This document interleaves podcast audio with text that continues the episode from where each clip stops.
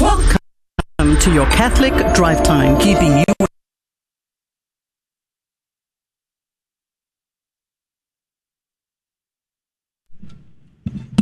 Praise be to Jesus Christ. Inspired. We love God. Welcome to Catholic Drive Time, keeping you informed and inspired. For whatever reason, we're having technical difficulties on our intro. But good morning to you, Joe McClain here, your host. It's good to be on with you. Praise be to God for the 450 year anniversary of the Battle of Lepanto, the battle that saved Europe. Don Juan of Austria is going to the war. And today we're going to talk about that in a big way in this first hour. Praise be to God. In fact, coming up at 35 past the hour, Roberto de Mattei. He is the uh, professor. He's also the president of the Lepanto uh, Foundation, and he is going to be on our program to talk about the historical significance of this great battle that happened 450 years ago today, and uh, it saved Europe and uh, Pius V and his role, the Holy League, all of that coming up at 35 past the hour. So that's going to be our guest segment. At 15 past the hour, I want to do something very special for you today. I would like to uh, read for you the poem of G.K. Chesterton on Lepanto. It is a very fun poem. It is very cool. I totally stole the idea from a priest at my parish, Father Rock, who quoted from this poem on Sunday's homily, this past Sunday's homily. So I took the inspiration from him, and uh, and I think I'm going to lay into it a little bit and give it a little bit of a dramatic read. So that's coming up at 15 past the hour. But speaking of total drama, Adrian Fonseca is here on the ones and twos. Good morning to you, Adrian. Good morning. Good morning. It's good to be here. Is it now? It is. It is good to be here. what, what's going on over there? The uh, the computer froze for like 20 seconds, and so the uh, had a, a, little bit of issue with the with the sound, but it, it seems to be working now. So we should, hopefully we won't have any other issues. The rest Praise of the show. be to God. Praise be to God. You know, it's uh, the contrasts are pretty amazing, right? Uh, the Battle of Lepanto and um, it's a thing that guys like you and I can get geeked out upon, but I wonder how many average Catholics even really know of the battle itself, the details of the significance of it, uh, and it's still very significant considering the, the times that we live in, don't you think? I know it. Uh, we had, uh, I was talking to our colleague David Magianis in the Houston studio yesterday, and he was like, I was like, Are you excited for tomorrow? He's like, What? What's, what's tomorrow? tomorrow is Thursday. And uh, It's right, like, it's Thursday, it's, man. Uh, it's the Feast of Our Lady of Victory, Our Lady of the Rosary the anniversary of the Battle of Lepanto, save the West. Right. If it wasn't for the Battle of Lepanto, we'd all either be Muslim or we wouldn't even be here. Yeah. Uh, so one or the other. So I mean, you had the Protestant Reformation uh, already in that century. You had the defeat of Satan himself and the Aztec Empire by Our Lady of Guadalupe through Hernan Cortez, and uh, you had the revolt of of even Catholic nations against the effort to come together and to stem the tide of the of the Ottoman Empire. Uh, France and others wouldn't come to help. I mean, it's pretty crazy the the kinds of things that were going on at the time, and very miraculous to say the least. Our Lady Guadalupe playing a role in the Battle of Lepanto. Uh, in fact, they had an image of Our Lady of Guadalupe that was touched to the original tilma that uh, was there in the battle, and Don Juan himself wore a relic of the True Cross around his neck, given to him by Pope Pius V pretty cool, pretty amazing. So we're going to be recounting that story for you today in this hour and talking to our guest. Roberto de Mattei coming up at 35 past. There are breaking news stories to cover as well in this hour. Uh, there is a, uh, federal judge in Texas who has um, blocked the uh, heartbeat bill there. So I'm guessing abortions will go back to business, at least for a short time until an appeal can be filed. So we'll be covering that story in this hour, as well as a, a bunch of other stories in the breaking news segment. So there's a lot to cover today. I'm excited to do this, and I hope that you'll join us. Again, the G.K. Chesterton poem on Lepanto is coming up at 15 past. Let's pray. Let's dive into this, and let's get started. In the name of the Father, the Son, and the Holy Ghost, amen. Remember, O most gracious Virgin Mary, that never was it known that anyone who fled to thy protection, implored thy help, or sought thine, in, thine intercession was left unaided. Inspired by this confidence, I fly unto thee, O Virgin of Virgins, my mother. To thee do I come, before thee I stand, sinful and sorrowful. O Mother of the Word incarnate, despise not my petitions, but in thy mercy hear and answer me. Amen. In the name of the Father, the Son, and the Holy Ghost. Amen. And now, your headline news. The Blaze reports dozens of California students still stranded in Afghanistan. In a newsletter published Wednesday morning, the Los Angeles Times offered updates on the whereabouts of several San Diego County and Sacramento area students who were left behind amid the chaotic evacuation from the now Taliban controlled country in August. The paper noted that there are, quote, dozens of Sacramento area families still in the country, according to the San Juan Unified School District, unquote. Goes on to say, quote, recently, three families, including seven students, made it back to the U.S., but about 38 students are still there, the Times noted. The Sacramento City Unified School District reportedly told the paper that, quote, an Afghan immigrant family with three children, unquote, enrolled at one of its elementary schools also sought help in fleeing, but, quote, the students have not yet returned to the school. Representatives from both school districts expressed, expressed hopefulness about the students' eventual safe return. Epoch Times reports Lieutenant Colonel Scheller to face October 14th trial by court martial. Lieutenant Colonel Stuart Scheller, United States Marine Corps, has been reportedly charged with six violations of the Uniform Code of Military Justice and will face trial by court martial on October the 14th. Remind, just to remind you, he is the only person to have been put into the brig and put on court martial in relation to the Afghan withdrawal. The only one. And it was because, what? According to a source familiar with the matter, the trial will be open to the public. The source said Scheller's defense team has requested a larger courtroom to accommodate the numerous reporters, lawmakers, family members, and other members of the public who are interested in the case. Scheller's attorney, Brian Ferguson, has declined to comment publicly on the matter. Scheller was freed from pretrial detention, i.e., put into the brig, on October the 5th after being placed in the brig in September for criticizing senior military officials over the U.S. withdrawal from Afghanistan. And there's the rub. He, he complained about how they handled it, and he is the one being court martialed. The Hill reports one third of Seattle police have not submitted vaccination proof ahead of deadline. The Seattle Police Department released data on Tuesday showing that 720 sworn officers have submitted proof of vaccination, representing 67% of officers. Another 354 officers have not submitted proof. Separately, 94% of the agency's civilian workforce has submitted proof of vaccination. Seattle Mayor Jenny Durkan said in August that all city employees will have to be fully vaccinated by October the 18th unless they have a religious or medical exemption. In a letter to SPD staff last week, Police Chief Adrian Diaz warned that October the 5th was the deadline for police staff to submit proof. Diaz also said that October 4th was the last day to receive a second dose of either the Pfizer or Moderna vaccine or the single dose Johnson & Johnson vaccine to meet the state's guidelines, which means there's a lot of police officers that are about to walk away.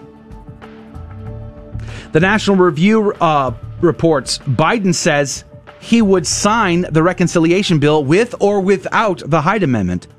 President Joe Biden said Tuesday that he will sign off on Democrats' massive social spending package, regardless of whether it includes the Hyde Amendment, a stipulation that prohibits taxpayer money from funding abortions. A reporter asked the president if he is okay if the Hyde Amendment is in the reconciliation bill, to which Biden responded, I want to get the bill passed. Quote, would you sign it if the Hyde Amendment is in the bill? Unquote, the reporter asked. Quote, I'd sign it either way, unquote, Biden added. Meanwhile, Representative Pramila Jayapal, from a Democrat from Washington, chair of Progressive Caucus, said Sunday that she will not support the reconciliation package if it includes the Hyde Amendment. And those are your headline news. The same of the day is, well, rather I guess it's the Our Lady of the Holy Rosary. Also, we refer to this as Our Lady of Victory. And also, we refer to it as Auxilium Christianorum, Help of Christians. So, a lot of titles of Our Lady for today. On, it's happened on, on Sunday, the 7th of October, 1571. The combined Christian fleets under Don Juan of Austria achieved a significant naval victory. In fact, the greatest naval battle in the history of the world over the Turks and the strengths of Lepanto. Thousands of Christians were liberated, the Turkish fleets were destroyed, and they suffered their first great defeat at sea, the Turks that is.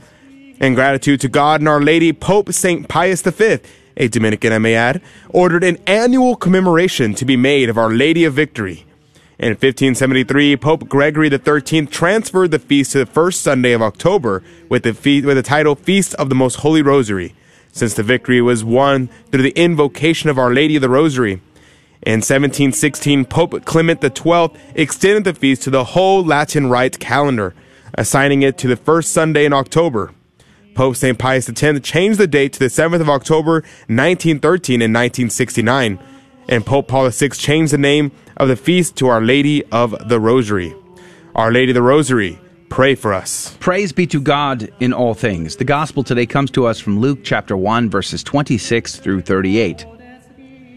In the sixth month, the angel Gabriel was sent from God to a city of Galilee named Nazareth, to a virgin betrothed to a man whose name was Joseph, of the house of David. And the virgin's name was Mary. And he came to her and said, Hail, full of grace, the Lord is with you.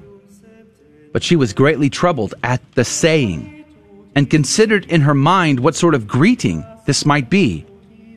And the angel said to her, Do not be afraid, Mary, for you have found favor with God. And behold, you will conceive in your womb and bear a son, and you shall call his name Jesus. He will be great, and he will be called the Son of the Most High, and the Lord God will give to him the throne of his father David, and he will reign over the house of Jacob forever, and of his kingdom there will be no end. And Mary said to the angel, How can this be, since I have no husband? And the angel said to her, The Holy Spirit will come upon you, and the power of the Most High will overshadow you. Therefore, the child to be born will be called Holy, the Son of God. And behold, your kinswoman Elizabeth, in her whole, in her old age, has also conceived a son, and this is the sixth month with her who was called barren. For with God nothing will be impossible. And Mary said, Behold, I am the handmaid of the Lord. Let it be to me according to your word. And the angel departed from her. The gospel of the Lord. The gospel uh, reflection for today, like, wow, there is so much to be said, and I only got two minutes to say it all. And so we're going to jump straight into it. Cornelius Lapide points out that the six months implies the conception of John the Baptist, because, you know, our Lord would have been six months younger than John the Baptist. And uh, Cornelius Lapide goes through this whole thing and explains how the day of creation was likely on the same day that our Lord died. And the day that our Lord died was likely the same day that he was born because prophets tended to die, at least according to Hebrew tradition, on the day of their, uh, their birth. And so this happened uh, many times throughout history, and our Lord would be no exception. And so it is said that on Easter of that year, that would be the day that uh, the creation of the world took place by by God, uh, which I think is pretty amazing. Another point to make is the angel Gabriel. So who was Gabriel? So Cornelius Lapide points out there are three named angels in Scripture. That's uh, Gabriel, Michael, and Raphael. Uh, Michael meaning who is like unto God. Raphael is uh, the healer of God or healer, and Gabriel is the strength of God. And the strength of God was sent down to Our Lady to announce the good news. Now, here is another great point. There's, there's so many things to say and not enough time to say, and I'm realizing. Uh, so here's one thing to point out. He will be great and will be called Son of the Most High. The Lord God will give to him.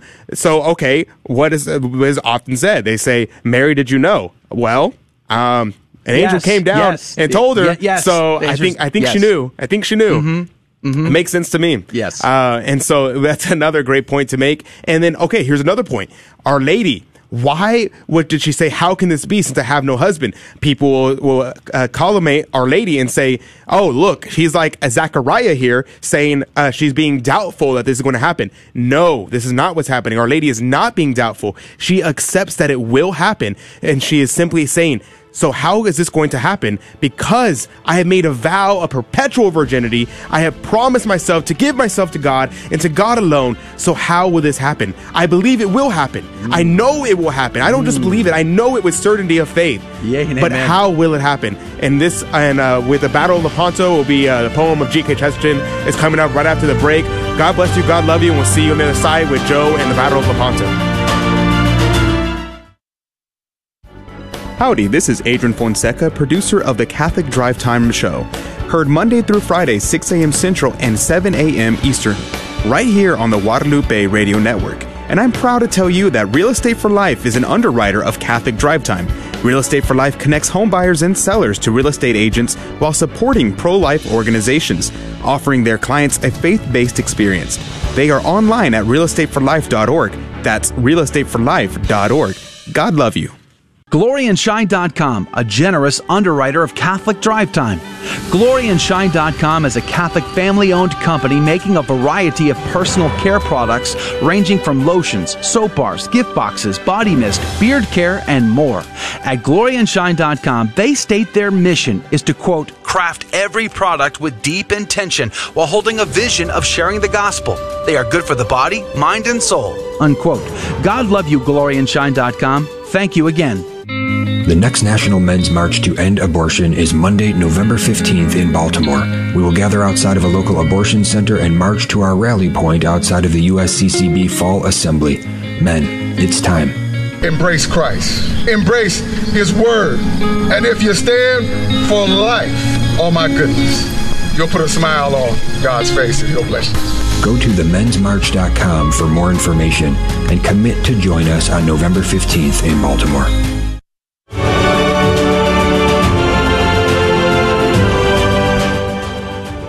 Praise be to Jesus Christ. Welcome back to Catholic Drive Time, keeping you informed and inspired. I'm your host, Joe McClain. It's great to be on with you. And now I present to you Lepanto, a poem by G.K. Chesterton.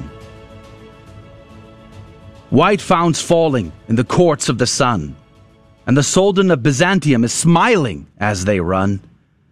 There is laughter like the fountains in the face of all men feared. It stirs the forest darkness, the darkness of his beard. It curls the blood red crescent, the crescent of his lips. For the inmost sea of all the earth is shaken with his ships. They have dared the white republics up the capes of Italy. They have dashed the Adriatic round the lion of the sea. And the Pope has cast his arms abroad for agony and loss, and called the kings of Christendom for swords about the cross. The cold Queen of England is looking in the glass. The shadow of the Valois is yawning at the Mass.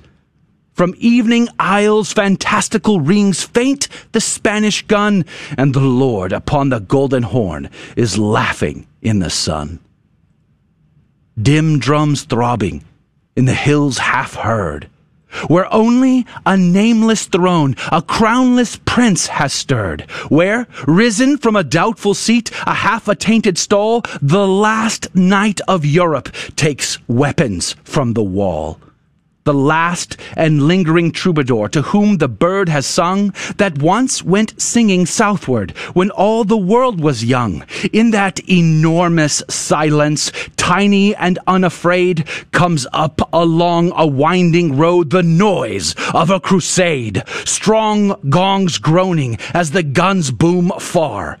Don Juan of Austria is going to the war. Stiff flags straining in the night blast cold, in the gloom black purple, in the glint old gold, torchlight crimson on the copper kettle drums, then the tuckets, then the trumpets, then the cannon, and he comes!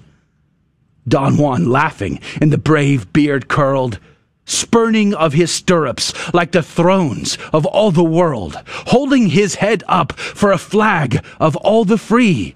Love light of Spain, hurrah! Death light of Africa, Don Juan of Austria is riding to the sea. Mahound is in his paradise above the evening star. Don Juan of Austria is going to the war.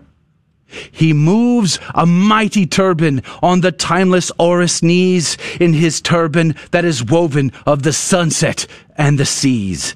He shakes the peacock gardens as he rises from his ease, and he strides among the treetops, and is taller than the trees, and his voice through all the garden is a thunder sent to bring Black Azrael and Ariel and Ammon on the wing, giants and the genii, multiplex of wing and eye, whose strong obedience broke the sky when Solomon was king. And they rush in red and purple from the red clouds of the morn. From temples where the yellow gods shut up their eyes in scorn, they rise in green robes, roaring from the green hells of the sea, where fallen skies and evil hues and eyeless creatures be. Of them the sea valves cluster, and the grey sea forests curl. Splashed with splendid sickness, the sickness of the pearl, they swell in sapphire smoke out of the blue cracks of the ground.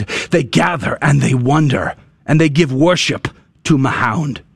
And he saith, Break up the mountains where the hermit folk may hide, and shift the red and silver sands, lest bone of saint abide, and chase the joyous, flying night and day, not giving rest for that which was our trouble comes again out of the west.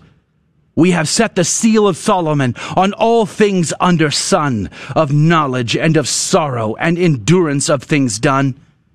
But a noise is in the mountains, in the mountains, and I know the voice that shook our palaces four hundred years ago.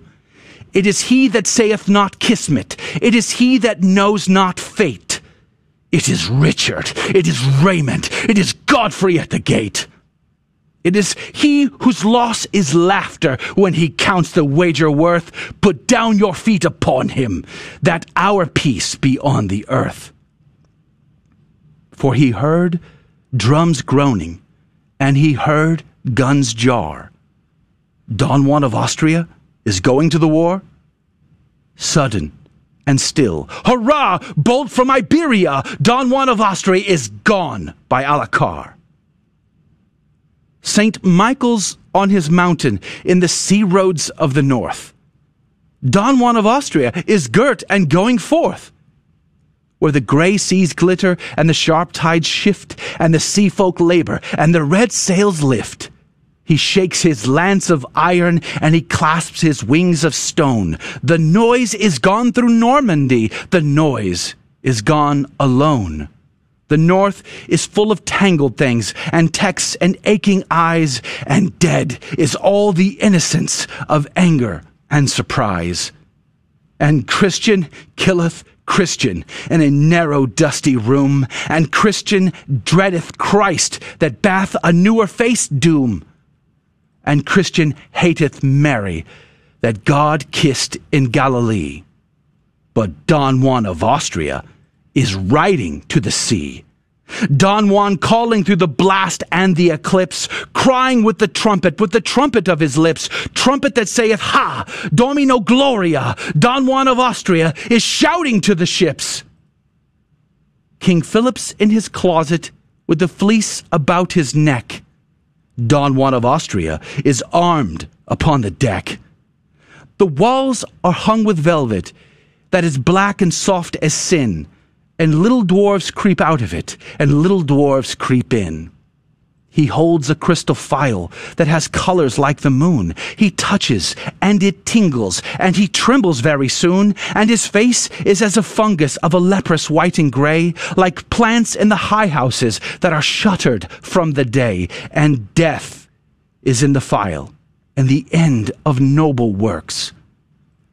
But Don Juan of Austria has fired upon the Turk. Don Juan's hunting, and his, bound, his hounds have bayed. Booms away past Italy the rumor of his raid. Gun upon gun, ha ha! Gun upon gun, hurrah! Don Juan of Austria has loosed the cannonade. The Pope was in his chapel before day or battle broke.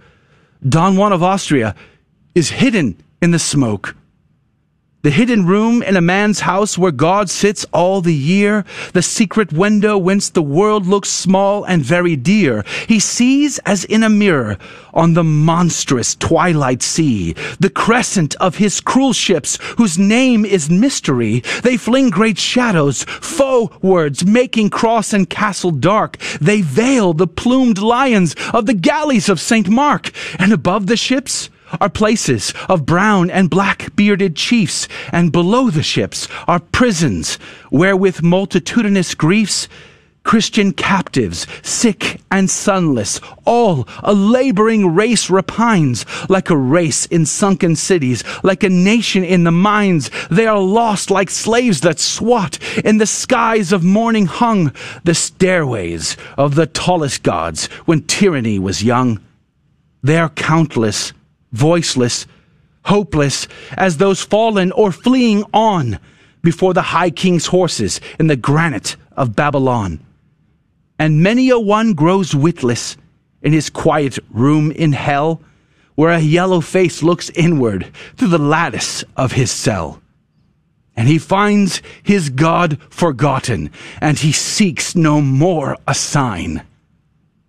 But Don Juan of Austria has burst the battle line. Don Juan pounding from the slaughter painted poop, purpling all the ocean like a bloody pirate sloop, scarlet running over the silvers and the golds, breaking of the hatches up and bursting of the holds, thronging of the thousands up that labor under sea, white for bliss and blind for sun and stunned for liberty. Viva Hispania, Domino Gloria, Domina, Don Juan of Austria has set his people free. Cervantes, on his galley, sets the sword back in the sheath. Don Juan of Austria rides homeward with a wreath. And he sees across a weary land a straggling road in Spain, up which a lean and foolish knight forever rides in vain. And he smiles, but not as the Sultan smile and settles back the blade. Because Don Juan of Austria rides home from the crusade. G.K. Chesterton. Isn't that cool? That is a super cool uh, poem. And I again, I stole the whole idea from Father Rock at uh, at, our, at our parish. Are you saying that uh, that G.K. Chesterton writes good, Uh, was writes that well, Would- rather? Did I? No, I didn't say that. I feel like we just did an entire segment reading G.K. Chesterton. Like, Um, wow. Praise be to God. That's amazing. Did I? That wasn't that loud, was it?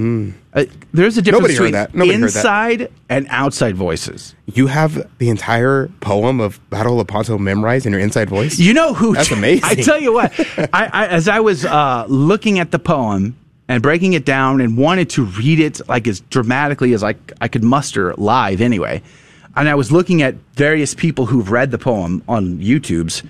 You know who did it the best, in my opinion? Who? Uh, Christopher Check from Catholic Answers. Really? He had the whole thing memorized. Wow. Yeah, it was impressive. That is very impressive. It was very impressive. The whole thing was memorized, and he he gave it a dramatic read. And you could, he read, uh, he narrated a book um, on Don Juan of Austria that we listened to, and it was amazing. It's an amazing book, The Life of Don Juan, and uh, very powerful. So he- I think he has a great love for Don Juan of Austria, and my obviously the Battle favorite of Lepanto. Uh, quote of Don Juan of Austria, and I've been playing uh, the Battle of Lepanto. The TFP put out a song they wrote and recorded. Uh, you can find it at TFP South on YouTube, and uh, it's the Battle of Lepanto in song, and it is so great. But my favorite line uh, from the Battle of Lepanto comes from Don Juan of Austria. He said uh, to his men going off to battle, "There shall be no paradise for cowards." And you're like, whoa, that's amazing. Like he, he was such a he's such a holy man, and he wanted to uh, to his knights to be holy. He wanted his men to be holy, and he uh, des- and he demanded that these men rise up and they stand tall. And in the Battle of Roland, the bishop told uh, gave a general confession to all the men going to battle and told them, for your penance, strike the enemy cold. And it's like, whoa! Like these are these are the these are the things that these uh, the bishops and these Yeah. these heroes of the faith Yeah. uh, were Well- alike back then. It, it's amazing. We're talk. We're going to talk to a professor de Mattei about the Battle of Lepanto coming up after the break. But the contrasts are huge. Even not even just between the uh, uh, Ali Pasha and the Turkish fleet, shaped in a crescent, and Don Juan and uh, um, and the fleet of the Holy Roman Empire, shaped like a cross. Don Juan wears the you know the shred of the uh, true cross. They have the Our Lady, uh, the image of Our Lady Guadalupe, touched to the tilma there. They go to Holy Mass, go, they go to confession. They have uh, every ship has its own chapel, uh, chaplain. I mean, the contrasts are pretty stark. And now compare that level of military action with today's modern military. That's growing atheist, growing secular. rejecting God. Boy, the contrasts are very stark. All right, that was fun. Hopefully you enjoyed that. Praise be to God. I'll post that as a separate individual video on my YouTube channel later. But we're going to go to break. Going to come back with breaking news and stories under Professor Roberto de Mattei, Battle of Lepanto. 1 John 2:27 reads, "You have no need that anyone should teach you, as his anointing, the Holy Spirit that is, teaches you about everything." Sounds pretty Protestant, doesn't it? No living teaching authority and just me and the Holy Spirit? Was John Protestant? Absolutely not. And here are some reasons why. First, John can't be rejecting a living teaching authority because in 1 John 4 6, he instructs his readers that the apostles' teaching is the criterion for discerning truth from error. So, what does John mean? He's warning his readers against false teachers. In 1 John 2:19, he writes, "Some went out from us, but they were not of us." If false teachers, well then there must be true teachers. Sure, the Spirit teaches Christians the truth, but he does so through the living teaching authority, not apart from it. I'm Karlo Broussard with the ready reason for Catholic Answers, Catholic.com. Howdy, this is Adrian Fonseca, producer of the Catholic Drive Time Show. Heard Monday through Friday, 6 a.m. Central and 7 a.m. Eastern, right here on the Guadalupe Radio Network. And I'm proud to tell you that Real Estate for Life is an underwriter of Catholic Drive Time. Real Estate for Life connects home buyers and sellers to real estate agents while supporting pro life organizations, offering their clients a faith based experience. They are online at realestateforlife.org. That's realestateforlife.org. God love you. Welcome back to Catholic Drive Time. I'm your host, Joe McClain, and this is your headline news. Business Insider reports global stocks rise on the back of optimism over a deal on the U.S. debt limit, while Bitcoin hovers at five month highs around 55,000.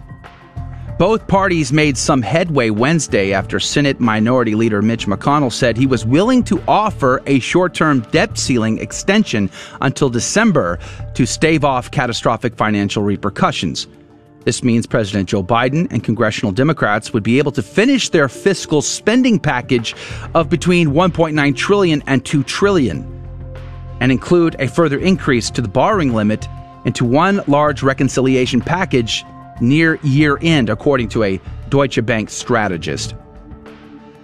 Epoch Times reports federal judge temporarily blocks Texas anti abortion law. A federal judge in Austin, Texas on Wednesday granted a temporary injunction against the Texas anti abortion law that drew national attention after it recently survived judicial scrutiny by the U.S. Supreme Court. A U.S. District Judge Robert Pittman, an Obama appointee, op- opined that, quote, a person's right under the Constitution to choose to obtain an abortion prior to fetal viability is well established, unquote. He goes on to say, quote, fully aware that depriving its citizens of its right of this right by direct state action would be flagrantly unconstitutional. The state contrived an unprecedented transparent statutory scheme to do just that, unquote, Pittman wrote, referring to the unique enforcement mechanism in the Texas law. The judge denied the state's request to delay the enforcement of the injunction until it files an appeal with the higher court. In a sign of his ideological alignment, Pittman used the term pregnant person to describe expectant mothers, noting that he, quote, recognizes that not all pregnant people identify as women, unquote. Let that sink in. The Hill reports Colorado hospital system announces it will deny organ transplants for unvaccinated patients in almost all situations. Quote, in all, almost all situations, transplant recipients and living donors at UC Health are now required to be vaccinated against COVID 19 in addition to meeting other health requirements and receiving additional vaccinations, unquote, UC Health said in a statement to The Hill. The hospital system based in Aurora, Colorado said that some transplant centers, quote, already have this requirement in place and others are making this change in policy now, unquote. The hospital further noted that patients who receive a transplanted organ are at, quote, significant risk for COVID 19, unquote, noting that studies have placed the, mor- the mortality rate, rather, the mortality rate for transplant patients who contract the virus at between 18 and 32 percent. The current mortality rate for everyone else who has tested positive is at 1.6%. American Greatness reports Pfizer whistleblower. Officials try to cover up the fact that fetal stem cells were used to develop the vaccine. Leaked Pfizer internal emails exposed by Project Veritas Wednesday night revealed the drug company used fetal stem cells to develop its COVID 19 vaccine and tried to hide the fact from the public, particularly Catholics who are bound by their faith to avoid products that violate church teaching on abortion. Pfizer insider Melissa Strickler discussed with Project Veritas founder James O'Keefe how corporate executive instructed staff to be secretive about the use of human fetal tissue in laboratory testing of the COVID 19 vaccine. The whistleblower works as a quote quality auditor unquote for Pfizer, according to Project Veritas. Pfizer's chief scientific officer, Philip Dormitzer, admitted one email in one email that aborted fetus tissue was used in the company's vaccine program, but he told employees to stick with Pfizer's PR talking points that failed to disclose the truth, especially from us Catholics. And those are your headline news. I want to read to you a little bit uh, from the National Catholic Register. Um, this was an article put out just today uh, by our friend Paul Kengor, who's been on the program a couple of times and it quotes uh, Professor uh, Roberto de Mattei, who's supposed to be on with us. Uh, hopefully, he'll he'll join at any moment, and when he does, we will go to him. But until then, this was a great article out of the National Catholic Register. Uh, I think you're going to enjoy this. It says remembering the Battle of Lepanto 450 years ago. On August uh, the second, 1571, August the second, 1571, at Famagusta.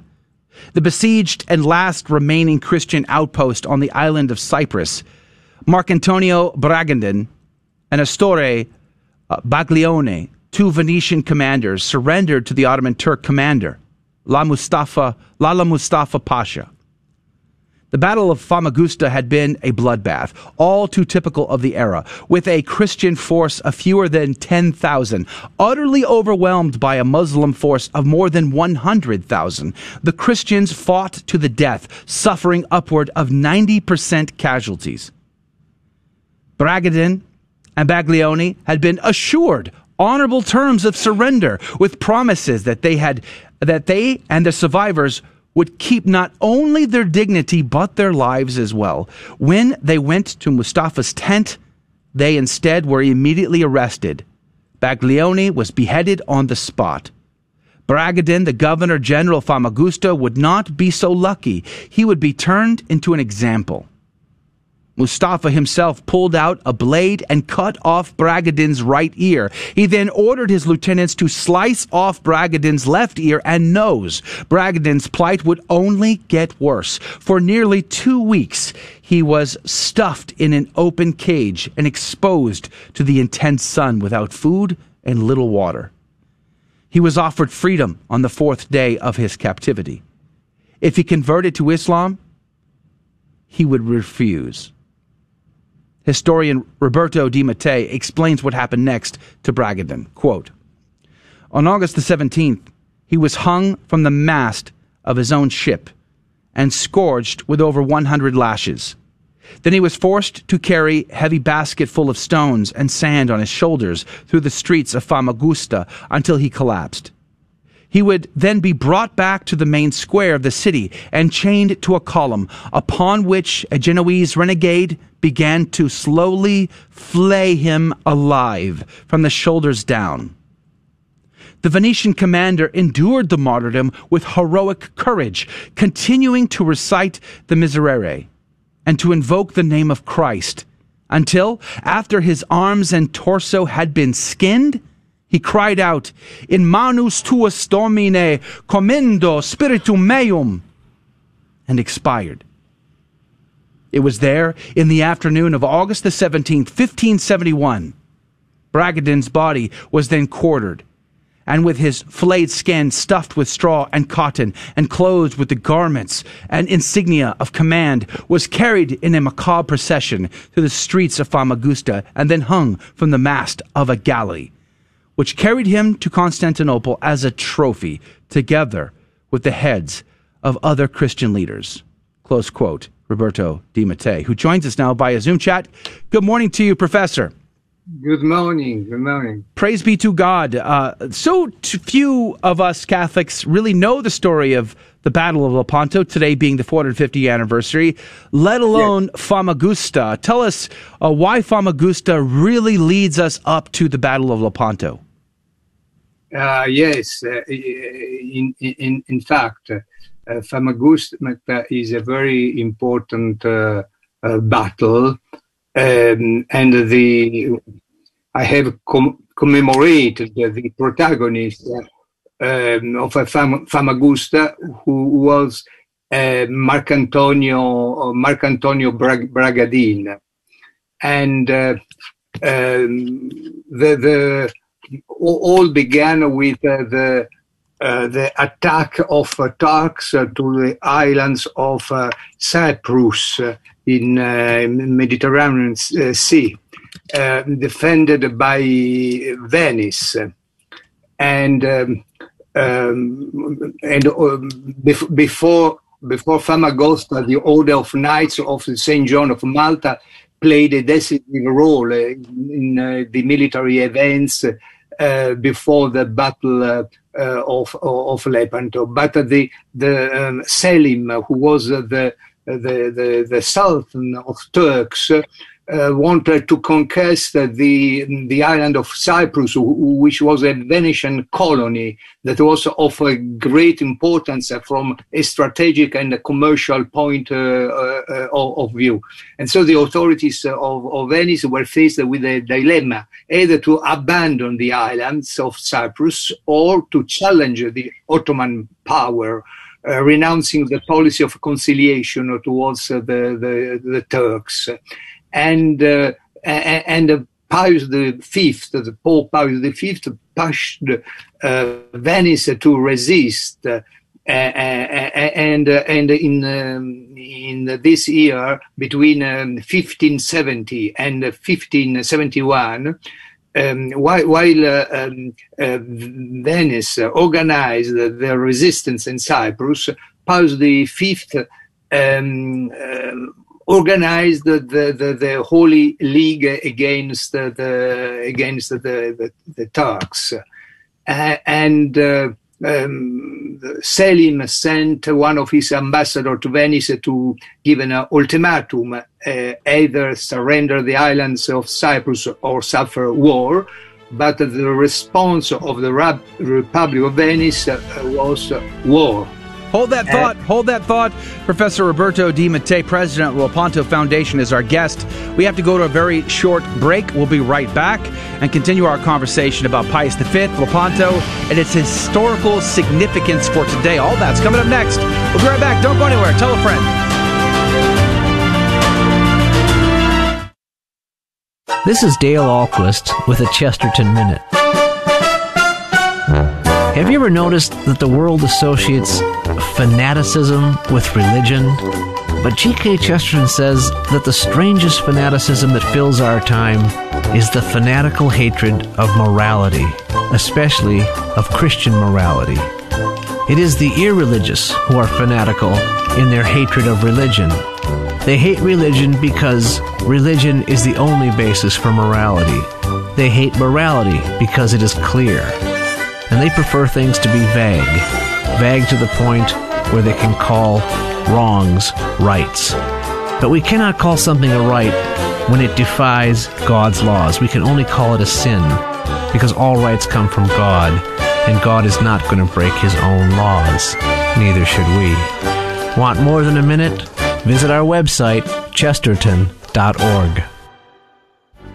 Howdy, this is Adrian Fonseca, producer of the Catholic Drive Time Show. Heard Monday through Friday, 6 a.m. Central and 7 a.m. Eastern, right here on the Guadalupe Radio Network. And I'm proud to tell you that Real Estate for Life is an underwriter of Catholic Drive Time. Real Estate for Life connects homebuyers and sellers to real estate agents while supporting pro life organizations, offering their clients a faith based experience. They are online at realestateforlife.org. That's realestateforlife.org. God love you.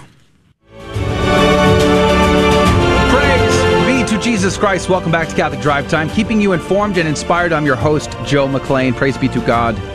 Our guest is Professor Roberto de Mattei, president of Lepanto Foundation. It's the 450 year anniversary to the day since the battle took place, Battle of Lepanto, that saved Europe. Uh, welcome back to our program, Professor de Mattei. We're grateful for your time. Uh, can we talk about Pius V and his struggle? I mean, he, he becomes Pope in what, 1566, I think, right after the siege of Malta and he struggles to find knights and Christians in Europe to come to the rescue of Europe and to stem the tide of the slaughter of Christians through the Mediterranean. Why was that? Yes, the pontificate of Pius V was a short pontificate, only 60 years, uh, 50, um, 1566 to uh, 1571, uh, uh, but uh, 72, but very, very intense. And he was the great protagonist of uh, the triumph of, of, Lepanto, which took place on the 7th of October 1571. And I would like to, to, to, to, to, to say that today in Rome, the Lepanto Foundation will celebrate the 450th anniversary of uh, the Battle uh, of Lepanto. Um, this um, in, with a mass in the traditional Roman rite. Wow. Um, uh, which will be celebrated in, in front of the tomb of St. Paul V in the Basilica of St. Mary Major, accompanied by an American uh, um, uh, choir coming from Pennsylvania, especially for, for, for the event, wow. for, for singing uh, um, Gregoriano. So, and uh, this and, and this evening, uh, a, a, philharmonic choir directed by Monsignor Colino, a, a very very known Spanish Spanish uh, um, uh, priest um, will hold a, a, concert dedicated to the Blessed Virgin Mary, St. Paul V, uh, and uh, the, the, Battle of Lepanto. So um, um, I think that uh, this is uh, we, we, we want to celebrate this so important um, e- event because the Battle of Lepanto was one of the most important events in the history of the West. Why didn't Why didn't France come to the rescue? Uh, because uh, uh, there, there, were also, of course, uh, geopoli- geopolitical uh, interests in uh, that moment. And um, there were, for example, between France and Spain, um, between Venice and um, Geneva, and but but the Paul V, uh, with a, a diplomatic, a, a, very strong diplomatic effort, uh, organized the, the, the um, a holy league with, uh, with the Spain, um, Venice, um, Genova, and other, um, other little um, sovereign states, um, Italian sovereign states. And this formed the, the, the, the Christian uh, fleet, um, the Frisian fleet um, uh, headed by uh, John, uh, Don John, Don Juan of uh, Austria. Uh, so why you mentioned earlier that this was uh, the most one of the most important battles in history for the West. Uh, why is that? Why is that the most important one of the most important battles? A lot of people don't understand why we should be celebrating today, and I I'm going to be celebrating quite a bit today, and uh, I think a lot of people should. And also, could you speak about a little bit about why? What was the importance of the fact that Pius V was a Dominican? Uh, yes, um, all about about uh, the, the, the the battle the, the, the great importance uh, of the battle. It is not only in a geopolitical, I mean, that the, the, the, the political consequences uh, were not so strong, but uh, what it is important, uh, it is the, the symbolic meaning, I mean, the, the message that comes as, uh, to us comes to us from the, the, from the past in order to remind us of the mission of, of every Christian that is um, that of being a witness, also with uh, uh, blood uh, for their own uh, own faith. So, uh, so Saint Paul V uh, instilled a, a, militant spirit in the Christian army that fought and won at Lepanto. And I think that it is, this is the more important message, uh, message of uh, Lepanto. Uh, because Lepanto is not a, only the banner of an armored war, but it is the symbol of an attitude of spirit, a, a, a, mili- militant uh, attitude and um, and so Pius V was the true author of the Holy uh, uh League. Um, League. This uh, the Holy League uh, established that Pope Pius V, King Philip II of Spain, and the Republic of Venice constituted a, a, perpetual league, both offensive and defensive, against the the Turks the hmm. Turks. And uh, because because the Pope um, uh, Saint Paul V um, uh, knew uh, that there would that um, uh, there would be no possible truce with Islam until the Ottoman Empire was definitely annihilated. And so, um, from the first day of his pontificate, uh, Pius uh, made one of his many goals uh, uh, that of defending Christianity from the danger of, of, of Islam. Mm. And uh, this is, uh, I think, uh, his um, um, the important, the, the, main importance of, of, his pontificate. What about the miracles that surround the battle? I love the fact that Our Lady of Guadalupe uh, was a part of the battle. Uh, a, a piece, a sliver of the true cross was there. I mean, there were many miracles. Can you talk about that? Yes, but the more important is this, that when the battle ended at five in the evening on Sunday, uh, October the 7th, uh, 1571, uh, in, in, that moment, uh, Paul V was examining the accounts um, with his general treasurer, Bussotti. And um, all of a sudden, almost moved by an irres- irresistible impulse, he got up, opened the window, and stared toward the east uh, as if absorbed in a contemplation.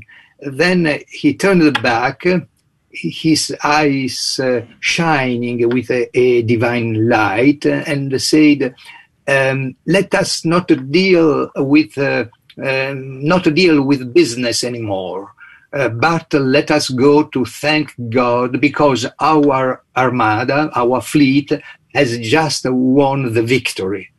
And uh, this uh, episode is historical and was one of the miracles uh, recognized for the canonization of St. Pius uh, the, the Fifth. And what happened is that uh, official news of, of the vic- victory uh, did not get to Rome until 15 days later. Wow. so, uh, and so, and the Pope, uh, when the news of the victory arrived um, in the heart of the night, Uh, the Pope burst uh, eh, into tears of joy, mm. uttering the words of the uh, of Simeon: "Nunc dimittis servum tuum Domine, quia viderunt oculi mei salutarem tuum." And uh, he, Saint Paul V was convinced that the true victoress of the Battle of Lepanto was the Blessed Virgin Mary. And uh, he ordered, in addition to the litany of uh, Loreto, um, a new litany, Auxilium Christianorum, ora pro nobis, establishing a feast in honor of Our Lady of Victory, um, a feast that um, was later turned in, in, into that of uh, Our Lady of the Rosary, the feast that today we, we celebrate. We have just a couple of minutes left. Adrian, do you have a question? Uh, y- yes, uh, I wanted to ask real quickly about. We have less than two minutes left in the conversation uh, about the the Turks. Apparently, what I read was that after the battle, they reportedly saw visions of Our Lady up in the sky and our Lord throwing down uh, bombs, uh, cannons uh, onto the Turkish fleet. Could you speak about that? Is there uh, historical evidence of that? Just about a minute and a half.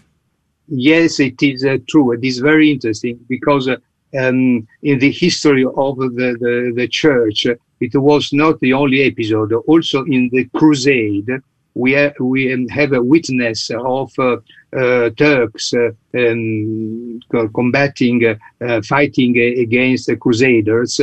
Who, who gave witness the the the the, the, Muslims that they saw in the sky Saint George or angels uh, um, uh, fighting uh, near to to to to to, to, the Christian um, defenders uh, of the of the uh, Christian civilization. This happened uh, in, in- during the Crusades, and this happened in Lepanto. And what is interesting, as you have said, it is that the witness comes not from Christian sources, but from uh, Muslim sources. Wow. Well, we are just about out of time uh, with our guest, R- Professor Roberto de Mattei, president of Lepanto Foundation. Uh, thank you for your time today, and we're very grateful to you. It's a what a wonderful feast day to celebrate and to remember an incredible, miraculous victory. Uh, congratulations to your foundation on uh, spending your day today uh, celebrating this wonderful uh, victory. Victory. Praise be to God. God bless you. God love you, Professor de Mattei. Have a great day, and thank you again. All right, that is going to do it for hour number one of Catholic Drive Time. That was fun. We enjoyed remembering the Battle of Lepanto and Famagusta, Famagusta. Let's sing the battle cry and call Christians from all over the world to come together and once again have victory over the dark forces of this world. We're going to go uh, to a break. For those of you that can join us in the next hour, we would love to have you, of course. Praise be to God. We're going to play our game, Fear and Trembling, have some good news and a lot of fun. It's all coming up next. Join us online if you want, grnonline.com forward slash CDT. That's grnonline.com forward slash CDT. God love you. God bless you. We'll see you back here 6 a.m. Central, 7 Eastern. Thank you for joining us on Your Catholic Drive Time, where it is our pleasure to keep you informed and inspired. Join us Monday through Friday at the same time, right here on your favorite Catholic radio station. Don't forget to connect with us. Just go to facebook.com forward slash Catholic Drive Time. Again, that's facebook.com forward slash Catholic Drive Time. Be sure to share more than just us today. Share Jesus with everyone you meet. Bye now, and God love you. Some friends who are Catholic who say that you don't have to believe everything that the church teaches, whether it's in the catechism or not. Is that true? No, it's not true. If you want to call yourself Catholic, but you want to pick and choose for yourself which of the church's teachings to accept and which to reject, you give everyone else who calls himself Catholic the right to do the same thing. For example, you believe women should be priests. In the Catechism of the Catholic Church, paragraph 1577, it states, Only a baptized man validly receives ordination. For this reason, the ordination of women is not possible. You don't believe that? Well, that's fine. I just made this a catechism of your Catholic Church, but not mine. But remember, if you can throw doctrines out, so can everyone else who calls himself Catholic. That gives Joe Parishioner over at St. Doubting Thomas Catholic Church the right to throw out the church's social justice teachings. He doesn't feel like feeding the hungry, caring for the poor, and all that other bleeding heart stuff. Paragraphs 2401 to 2463. I just made this a catechism of his Catholic Church, but not mine. You believe contraception is okay. Paragraph 2370 says contraception is intrinsically evil. Joe Parishioner doesn't like what the church teaches on the death penalty. Paragraphs 2364 to 65. You don't like what it teaches on these pages, pages 505 to 508. He doesn't like what it teaches on these other pages here, pages 610 to 615. Can you see what's happening? I heard it said once that there is a shortage of vocations to the priesthood in the United States, but no shortage of vocations to the papacy. If we don't believe in all of it, if we each appoint ourselves Pope and throw out a doctrine here or a doctrine there, then our faith is no longer Catholic. A beacon of truth in a troubled world. This is the Guadalupe Radio Network, radio for your soul.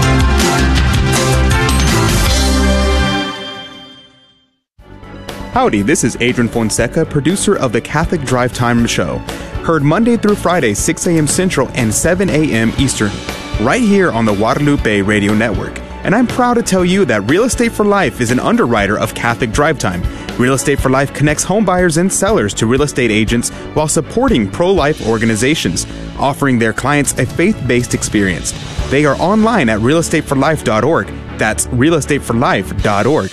God love you. Welcome to your Catholic Drive Time, keeping you informed and inspired. We love God, we ought to be able to talk about Him. Getting you started on your day. With the latest in breaking news and information from the Vatican to the White House and everything in between. It's serious, it's fun, it's your Catholic Drive Time. Now, here's your host, Joe McClain. Praise be to Jesus Christ. Welcome back to Catholic Drive Time, keeping you informed and inspired. I'm your host, Joe McClain. So good to be with you. Praise be to God. And happy uh, feast day of the Holy Rosary, feast day of the Battle of Lepanto, a victory, praise be to God. We had a great hour last hour talking about the 450 year anniversary of the Battle of Lepanto in 1571, the battle that saved Europe. Don Juan of Austria is going to war. I had a blast last hour reading G.K. Chesterton's poem on Lepanto. And I tried to throw my back into it a little bit and get uh, and have fun and get dramatic with it. It was it was I enjoyed that. That was a lot of fun. Praise be to God. So I'll be posting that poem, just the segment of the poem itself, later this morning to my personal YouTube channel, and we'll be posting our our interview segment to our CDT channel, and and hopefully we'll be back on the GRN channel. In the next couple of weeks. I don't know. Speaking of uh, not being able to be on, Adrian Fonseca is here on the ones and twos. Good morning to you. Speaking of not being able to be on, what do you mean? you- it's you- good to be here. You, I am okay, here. I meant YouTube, but Praise be to God. Okay. Mhm. No, but uh, Mhm. no, that was a great last hour. It was fun. Like I think that this might be one of our my favorite shows that we've done in like the last year. So praise be to God for that. I love the Battle of Lepanto, and I've recently, like in the last two years or three years, I've gotten I, I love a huge love for the Battle of Lepanto. Hanging out with TFP guys, um, they just put out a song re- today, um, or not today, this last couple weeks on the Battle of Lepanto, and it's I've been jamming to the song. Is that week. copyrighted? Can we play that in the after show? Absolutely, we can play it. There yeah, they uh, they're very uh, liberal about the way they give their stuff away. Uh, so well, we can definitely use it. fun. And uh, I actually know the guys who uh, wrote it. They're out of New Orleans, actually. Uh, the guy who wrote it and recorded it. So that's pretty awesome. So maybe that might come up in the after show today. Absolutely, second absolutely. half of this hour. And the only way to participate in that is by being on one of our live video feeds, which you can do on Facebook, on Twitter. We're also on Odysee.com. Uh, maybe someday we'll also be on Rumble. I'm not sure. Maybe one day we'll also be on YouTube. we are live streaming on the Catholic Drive Time channel right now because we took another strike on the GRN channel and they put us in timeout for two weeks. So hopefully we'll be back to that soon. Uh, for as long as they'll let us be on their platform, right? Who knows? Who knows? And then, uh, and I'm posting also now on MeWe. You can actually find us on MeWe by searching for Catholic Drive Time. Uh, but there's lots of places. But if you go to our website, grnonline.com forward slash CDT, you'll find uh, the links to everything. By the way, uh, we're going to be sending our recorded conversation uh, with Henry Sire about apostolic visitations and these religious communities. He details the apostolic visitation that essentially dismantled the Franciscan Friars of the Immaculate. They're still around, don't get me wrong, but they took a huge hit in that process. Uh, it was pretty ugly, actually. And he details all that in his book, The Dictator Pope. And Henry Sire uh, was our guest. So we recorded, what, 45 minutes? Uh, just about. hmm And we're going to send that to the CDT insiders in the email list tonight. So you're going to get that in your inbox. You'll be able to have first crack at it. And then next week, we're going to play a portion of that interview on the radio program. So if you're not on the email list, you'll hear it a little bit of it anyway next week. If you want to hear the whole thing, you got to be on that email list, which you can sign up at grnonline.com forward slash CDT. That's grnonline.com forward slash CDT. Good morning to you, Janice. Good morning, Joe. Praise be to God. You you you finally arrived. We got to get you in here earlier though. Yeah, I almost, I actually almost got in a car accident. Are you this all right? morning. Yeah, I'm, I'm like still in shock. Oh, it's the worst. Yeah, getting you know getting car accidents are the worst to jar your nerves. yeah, I, uh, I, I- I was trying, obviously trying to get here as soon as I can, and then I um, cut someone off trying to race through the red, Wow. the red light. All you got to So- do is get up earlier. Yeah, but uh, yeah, that was kind of scary. I'm so sorry. I'm glad nobody got hurt. Praise be to God. Yeah, the guy got really mad at me though. He was Cutting people off will do that. It'll do that. Yeah. Uh, all right. Well, I'm glad you're safe. Praise be to God for that. Uh, lessons learned, right? All right. So we're going to dive in. We're going to pray. I have a good news story for you today. And then we will do Saint of the Day, Gospel of the Day, and then we'll have our game show, Fear and Trembling. All that is coming up. Let's jump in. In the name of the Father, the Son, and the Holy Ghost. Amen. Remember, O most gracious Virgin Mary, that never was it known that anyone who fled to thy protection, implored thy help, or sought thine intercession was left unaided. Inspired by this confidence, I fly unto thee, O Virgin of Virgins, my mother. To thee do I come, before thee I stand, sinful and sorrowful. O Mother of the Word incarnate, despise not my petitions, but in thy mercy hear and answer me. Amen. In the name of the Father, Son, and the Holy Ghost. And now the good news for today. This is reported out of LifeSite News. Abortionist offers to pay Catholics to stop praying. Did you get that? An abortionist offers to pay Catholics to stop praying. 30 pieces of silver? in a in a national movement to end abortion. Hmm, what's going on here? Fredericks- Fredericksburg, Virginia, LifeSite News reporting as faithful Catholics prayed the rosary outside of the late term abortion facility in Phillipsburg, New Jersey, the door opened and suddenly the abortionist was standing there. He asked the group of Marian Blue Wave participants, quote, Who is paying you to be here? Unquote. When they replied that they were there voluntarily and not being paid, the man announced, quote, Well, I will pay you $100 not to come back, unquote. Quote, this is a story out of New Jersey. The story out of New Jersey confirms that our Marian Blue Wave is making an impact, unquote, declared Katie Brown, director of American Life League's growing Catholic movement to eliminate abortion, headquartered in Fredericksburg, Virginia. The organization has been on the front lines of the nationwide pro life effort for over 40 years now. Under Brown's direction over its two year existence, the Marian Blue Wave has gathered nearly 5,000 participants in all 50 states and 31 different countries and is growing daily. The Marian Blue Wave is a call to Catholics throughout America to pray a weekly rosary with the specific intention of ending all types of abortions and shutting down every Planned Parenthood facility. The American Life League celebrates the second anniversary of its Marian Blue Wave on October the 7th, 2021, and invites Catholics across the nation to join in the initiative. Did you get that? It's the feast day of the Battle of Ponto, Our Lady of Victory, Our Lady of the Holy Rosary. And they are celebrating their anniversary as well. And look at the effects of that. Did you see that? Brown goes on to explain that in addition to the overarching aim of ending abortion throughout the nation, the specific goals of the Marian Blue Wave are to one, shut down every Planned Parenthood facility in the U.S., Number two, shut down all other abortion facilities. Number three, change the hearts of Catholics who advocate for or promote abortion in any way. Yea and amen. We need that. Quote, with the grace of God and the intercession of his blessed mother, we pray that the rosary, we pray the rosary for an end to all types of abortion, for the closure of all Planned Parenthood and abortion facilities, and for the protection of our Lord in the Holy Eucharist, unquote, stated Brown. Quote, we need this we need this because we have been fighting abortion politically for over 40 years and nothing has changed.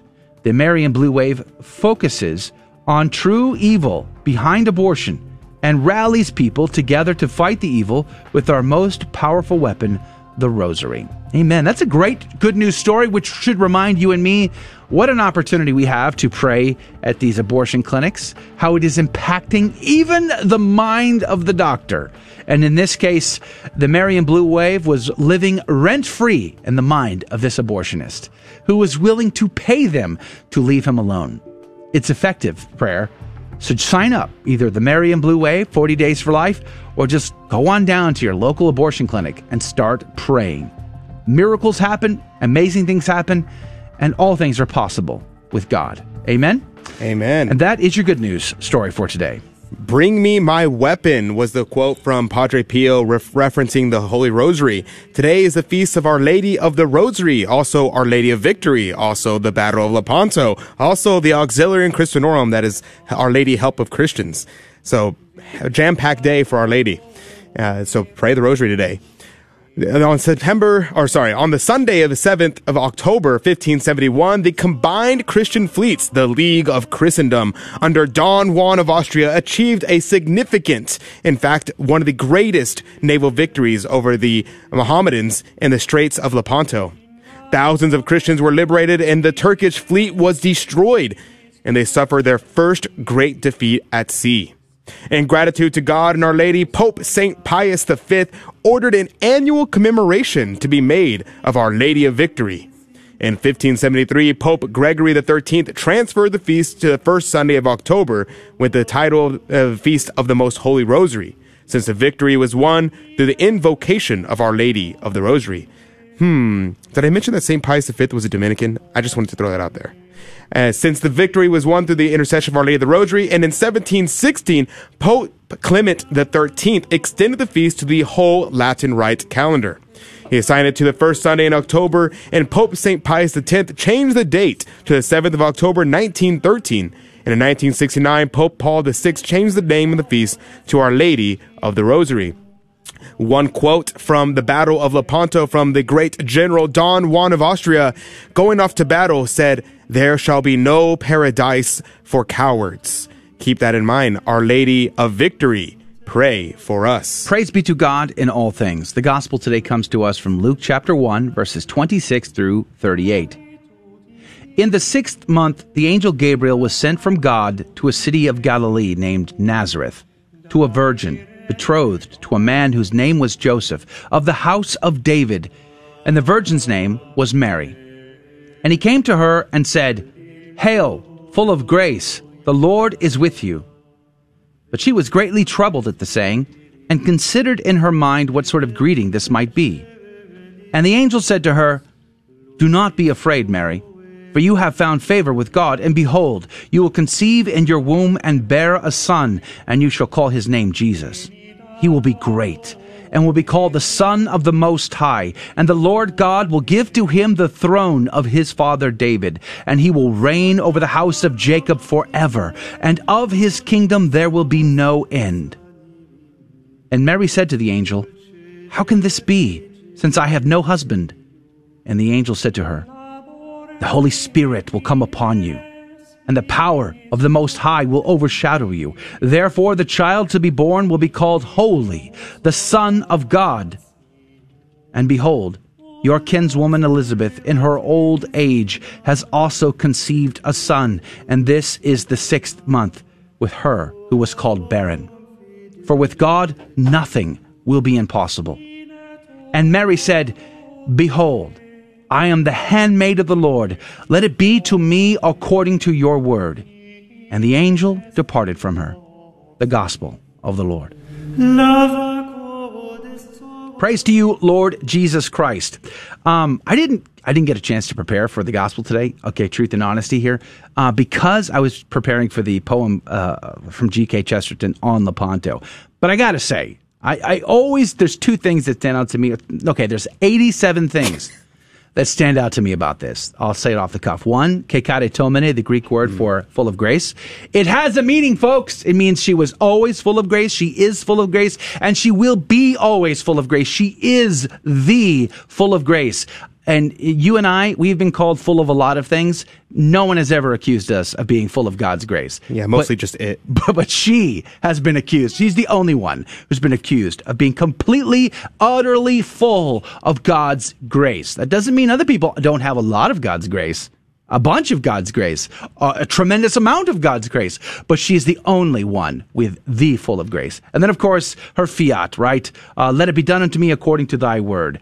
Um, if only you and I could say that every day, even with what little grace you and I have, amazing things might happen if we said yes to God. Adrian, what do you have? Oh my goodness! I, Oh, time is up. Nice call. Not, I good- know, good I know. try. There's not nearly enough time to say n- anything about this passage, but uh, a couple things. I wanted to correct something I said last hour. I said that the prophets usually die on the day of their birth. That was I misspoke. I meant to say he they are usually die on the day of their conception. Hence, talking about it on the on the Annunciation. And so uh, that that's a minor error that I made there, or I guess a major error. So just remember that if you were listening last hour. Second thing I wanted to point out is something a little bit different. Cornelius Lapide, in reference to the uh, to the coming of Our Lady and her fiat and the coming of the coming Messiah. The uh, coming of the coming, advent of the coming. Uh, when Saint Bernard says that Adam and all the patriarchs and prophets were anxious concerning the coming of the Messiah and the salvation of men. So just think about it. All the patriarchs of old are gathered in the bosom of Abraham in the in the limbo of the fathers, and they're watching watching this lady who the angel Gabriel comes down to, and they're watching her saying, "What is she going to do? Is she going to say yes?" And they because they don't they don't have the knowledge that uh, that Our Lady had. She didn't have the knowledge of God. They don't really know Our Lady even though Our Lady is perfect, they don't know that. And so they're watching her and they're thinking, oh my goodness, what's going to happen? And the whole world is on their knees waiting for the coming of the Messiah. Just to think about that today and Our Lady's great yes. It sounds uh, like we, we covered it all, Adrian. All of it, all of it. There's nothing left to say about it. Good luck with that, eh?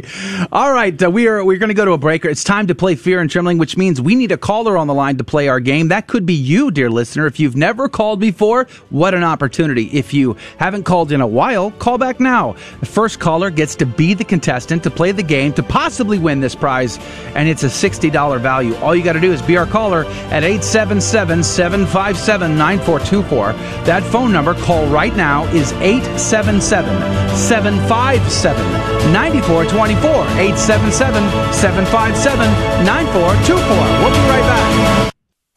We all know children have a natural innocence and a sense of wonder. Yet our world is full of distractions that can pull families in the wrong direction. But with the help of God and a church family, your children can grow in the security of faith, hope, and love. Weekly Mass provides that critical faith foundation needed in life. So if your family hasn't been to Mass in a while, we'd like to invite you home.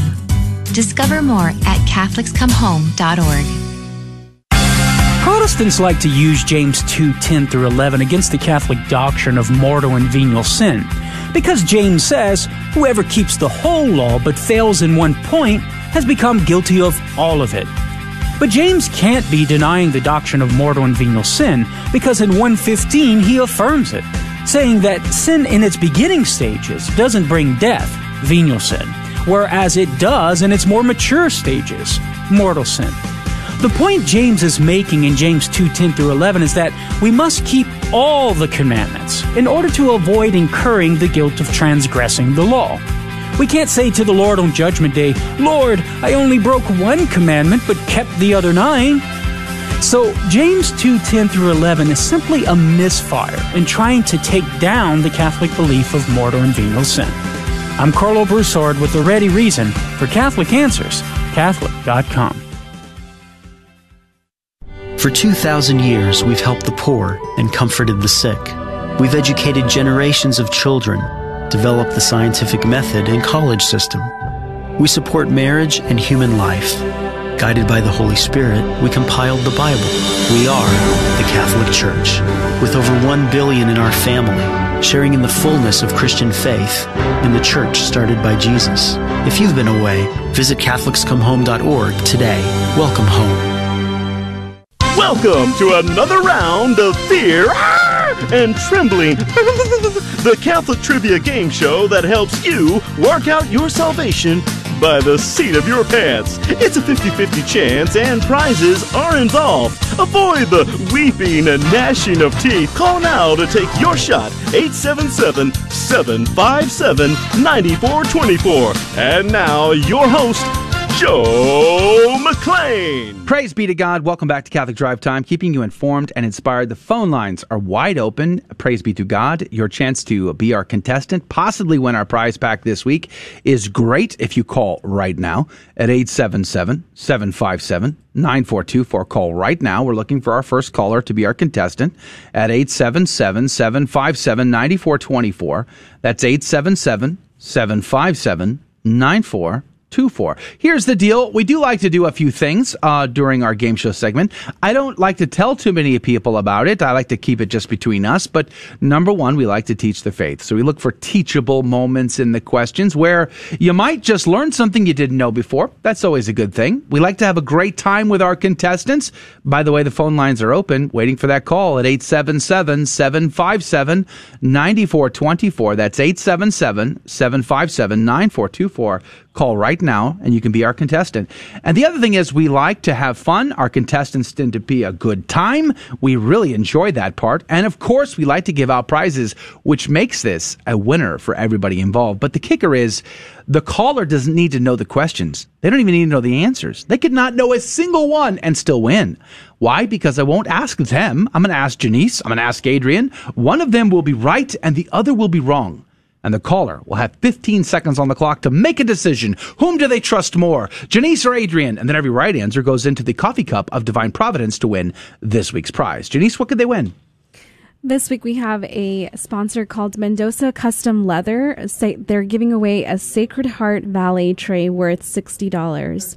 They have an Instagram account called Mendoza Custom Leather. So they create leather goods, uh, custom made. So this is an exclusive product that they don't even have in their shop. It's specifically made for our sponsor winner or for our game show winner this week. Uh, this is a leather tray that has an embroidered Sacred Heart image stitched to the bottom of the tray. You can place your necessities like your phone, your wallet, rosary, holy water, keys, and uh, other sacramentals that you may have. Uh, it's a great addition to your home altar or just uh, maybe your bed, maybe your nighttime uh, bedtime stand. Uh, you can have your sacramentals Yeah. there before bedtime. Super cool. It is a beautiful Sacred Heart leather work. Uh, you know, so someone is going to get to win this tomorrow. By the way, so the last three chances are now, and then again tomorrow, and then that's it. We're going to give out uh, that prize tomorrow. Now the phone line blew up. Praise be to God. So. Uh, I'm uh, very grateful to everyone who called in today. Thank you for doing it. But let's jump on to the phones here and go to Don. Good morning to you, Don. Good morning. Praise be to God. Don, we're grateful you're back on the program. It's been a while. Uh, call, remind us, where are you calling from? Calling from Greenville, Texas. Greenville, Texas. Praise be to God. Now, you know, you've played before, Don. You know how the game is played. Are you ready, sir? Well, yes, sir. I'm Don the Blabbermouth. I keep telling people about your secret. Joe. Don, I don't appreciate that. It is a it is a trade secret. It is just between us. I know. Okay, we're not supposed Well- to tell anybody about the secrets. I Uh, I try, but secrets are best uh, hard to keep, I guess. But let's go with go ahead with the show, sir. all right, Don. all right, Don the blabbermouth. He's keep, keeping We us on oughta- our on our time schedule. We need to get that on a button. Don the Blabbermouth. All right, Don, here we go. We're going to play. Uh, Janice, we will start with you, as is our custom. Are you ready? Yes. Are you sure? Yes. Are you sure?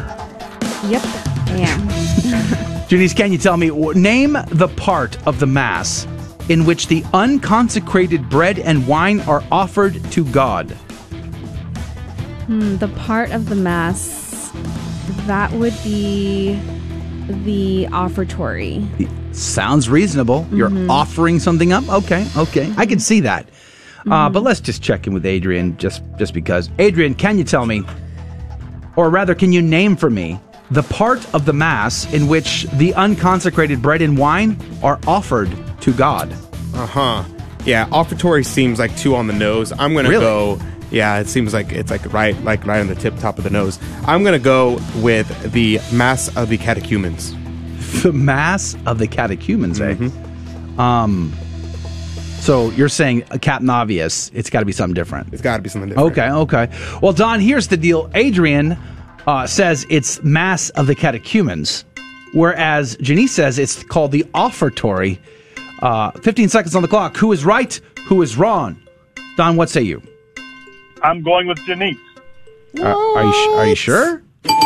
Maybe I. Nah, he got it. He got it. You're trying to trick the poor guy. But Don't, don't worry, Don. I'm on your side. Joe's not actually on your side. I know that Adrian is tricky. I remember him giving an answer in Latin that just said, "I don't know the answer," and I think yes, obviously it's the offertory. Good grief. The mass of the catechumens, Adrian. Yeah, that's that's the first half of the mass. Janice, good answer, by the way. Well done. Well done. All right, Don, you're in the cup. Praise be to God. You could win, uh, but let's see if we can't double your chances. And speaking of Latin, oh um, yeah, I'm glad you brought that up, Don. Uh, Adrian, can you tell me what is the first line of the Nicene Creed in Latin? The first line of the creed in Latin is credo. Uh, the first you word, rather. A minute ago, was talking about Captain Obvious. and two on you the know, nose. That's what I'm saying. Hmm. Yeah. Okay. Okay. Uh, Janice, uh, can you tell me what is the first line of the creed in Latin? That would be Dominum Iesum. Dominum Iesum. See, that sounds like Lat, like real Latin. That's Mhm. Dominum well, Iesum. I mean, real Latin. Well, here's interesting. as opposed to my fake Latin, to pig Latin. it's pig Latin. All right, so here's the deal, Don. Janice says it's Dominum Iesum, whereas Adrian says it's Credo. 15 seconds on the clock. Who is right? Who is wrong? Don, what say you? I'm going with Adrian and his Latin. Praise be to God. I, I like the sign of that. Wow, that's some that's some confidence right there. You admit that publicly, Don? Come on. The coolest thing about like the first line, the credo, it was uh, it was often written on a on large parchment, and Mm. the TFP actually has a statue of a of a crusader with the word credo on it because he's talking about like affirming the belief in God. And when you go to battle, you go to battle Yeah. with the with the the thought credo, I believe, on the mouth of the, of I the crusader. believe. Amen to that. Praise be to God. You're in for two, Don. How do you feel? I feel great. Well, we'll see now. This next one's the hardest Third one. question is probably the trickiest question out of all three today, Don. Probably of it all just- time. Just takes just takes one to win, though, right? Do you want Exactly. to? Do you want to stop and pray a hail mary, maybe, or I don't? I don't know. No. I, am afraid to even ask this next question. It's Go, no gut, no guts, no glory. I man. like that, Don. No paradise for cowards. No paradise. Don Juan of Austria, pray for us. All right. Uh, can we call him a saint? Am I allowed to canonize him just off the cuff like that? Uh, I have thoughts. Hmm, you have thoughts. All right. Here we go. Back to Janice. Janice. Mm-hmm. What what famous battle was fought by the League of Christendom on in October of the year 1571? Oh, hmm. It's a tough one. This is so tough. History's my thing, though, so I love it. There's no way you know what this is, Joe. I, yeah. This, uh, uh, Mm-hmm. was this the the Cristero War? Ooh, wow! This I was, like the Cristero the War. Cristero War, yeah. Saint Jose Sanchez del Rio, Mhm. pray for us. I like that. Okay, could be. I don't know. Was that 1571? Maybe. Let's see. Adrian, can you tell me what famous battle was fought by the League of Christendom in October of the year 1571? Hmm. Yes, that would be. It's it's, a, it's very difficult. Um, I'm just going to throw it out there. Sounds kind of wild. I, I Mm-hmm. Don't know if you've ever heard of it. It's the the Battle of Lepanto. What is that again? Uh, the Battle of Lepanto. Lepanto. Lepanto. Is it French? It's uh, might be Italian. Might be. Okay. Here's the deal, Don. Uh, it, Adrian says it's Lepanto, whereas Janice says it's uh, the Cristero War. 15 seconds on the clock. Who is right? Who is wrong? Don, the blabber, what say you? Well, Google slow. I can't look it up. I'm going with Janice because I talked, tossed the coin. Are you sure? Only one. oh no, Don! Oh, oh no! It's, I'm sorry, Don. I'm, I feel guilty. I'm going to confession later. It's it's the Battle of Lepanto. It's the Holy League of Okay. Nations. Um, See, I learned something. Yeah, praise be to God. well, you're in for two, Don. God is so good. You're a lot of fun. We enjoy that part. So praise be to God. Thank you uh, again for being on with us today from Greenville. My pleasure. Always enjoy it. All right, we're going to put your name in the cup twice, but we're still going to put you on hold to make sure we got your phone number. And uh, again, God bless you and have a great day. That is going to do it for the radio side of our program. We enjoyed remembering the Holy Feast of the Holy Rosary, the, the Feast of Our Lady of Victory, the Feast the Battle of Lepanto, and Don Juan, and all the rest. Again, I'll be posting the uh, poem that I read from G.K. Chesterton uh, as a standalone piece on uh, my social feeds. So look forward to that. But we're going to hang out for the next half hour to talk about whatever you want to discuss. All you got to do is be on a live video feed to do it.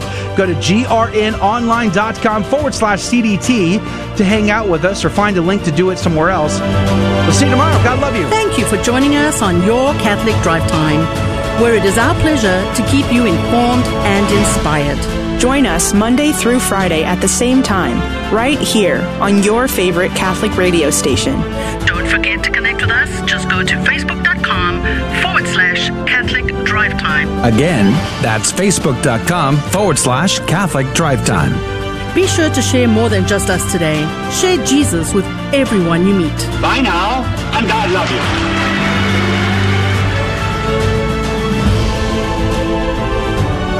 All right. Let's do a straw poll real quick. How many of you out there, raise a hand, believe Don Juan of Austria should be named saint? How many of you also believe, second follow up question, Don Juan of Austria was murdered by his half brother, Philip of Spain? Hmm.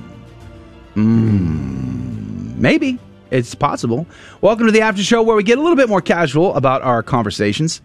Uh, as you know, and most of you know, you're the CDT insiders. Some of you, though, are listening and watching and you've never commented before. And let me encourage you uh, we have something special for you if you do decide to comment for the first time. And we would love to earn your first time commenter status. Uh, so please do us a favor, comment if you've never commented before. Let us know where you're from. And uh, we would appreciate that. We do lavish extra love on first time commenters, and we'd be grateful to you. So uh, praise be to God for that.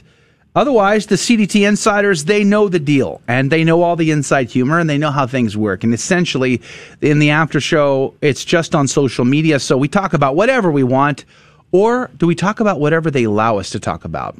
Hmm. Either way, you get to drive the conversation by commenting and then we will respond. That's how that works. Praise be to God. Let's uh, recognize a few people here. Tammy, good morning to you. S. Franco, praise be to God. Good to see you. Jeff Burrier and the Burrier family, as always, is amazing to hang out with you. Our buddy Mike on Odysee this morning. Uh, praise be to God. Good to see you. Uh, some other people there hanging out, not commenting on Odysee. But uh, hello, other people on Odysee. It's uh, I'm glad you're here hanging out with us. Uh, who's on Facebook? Oh, we got all the usuals. Michelle Vaughn is on with us. Mary Barone, Maureen, Chris is on with us. Um, let's see, scroll up a little bit, and Sita is on with us. Josh Knoll, Lori, of course. Uh, Lori are always our first commenter of the day, every single day. Um, she was hilarious earlier. right, right. uh, let's see. Joe Poyman. Good morning to you, Dr. Poyman Joe. Poyman. Praise be to God. Buddy is on with us. He had a great question. Uh, Jesus Robles is on with us, and Patty was on during the last hour. Uh, but Buddy had an awesome question, which uh, Mm-hmm, he said, Adrian, please explain how video games are considered sports. Uh, so this is a reference to the fact that the University of St. Thomas, my alma mater, and so is uh, Chris Chance's alma mater as well, which alma mater, if you didn't know, means our uh, the venerable mother. Our, uh, so it refers Greek. to um, It's all great Greek to me. Uh, it's Latin, but okay. Uh, it's, but you know, it's, it's all good. Yeah. But he the um, so the uh, it's crazy. The University of St. Thomas in Houston, which is not Minnesota, which he had to uh, make a distinction because UST Minnesota did this whole thing that was like LGBT stuff, and everybody was like, "Oh, UST Houston, why did y'all do that?" And I'm like, "Well, you know, UST Houston's not great. It's not the perfect." But we're not that bad, okay? Uh, but what they did do was they were gloating and were ha- overjoyed about the fact that they were being recognized by the Houston Chronicle for uh, taking esports seriously. And I was like, Uh, yay! It takes athletic talent. you know? University of St. Thomas.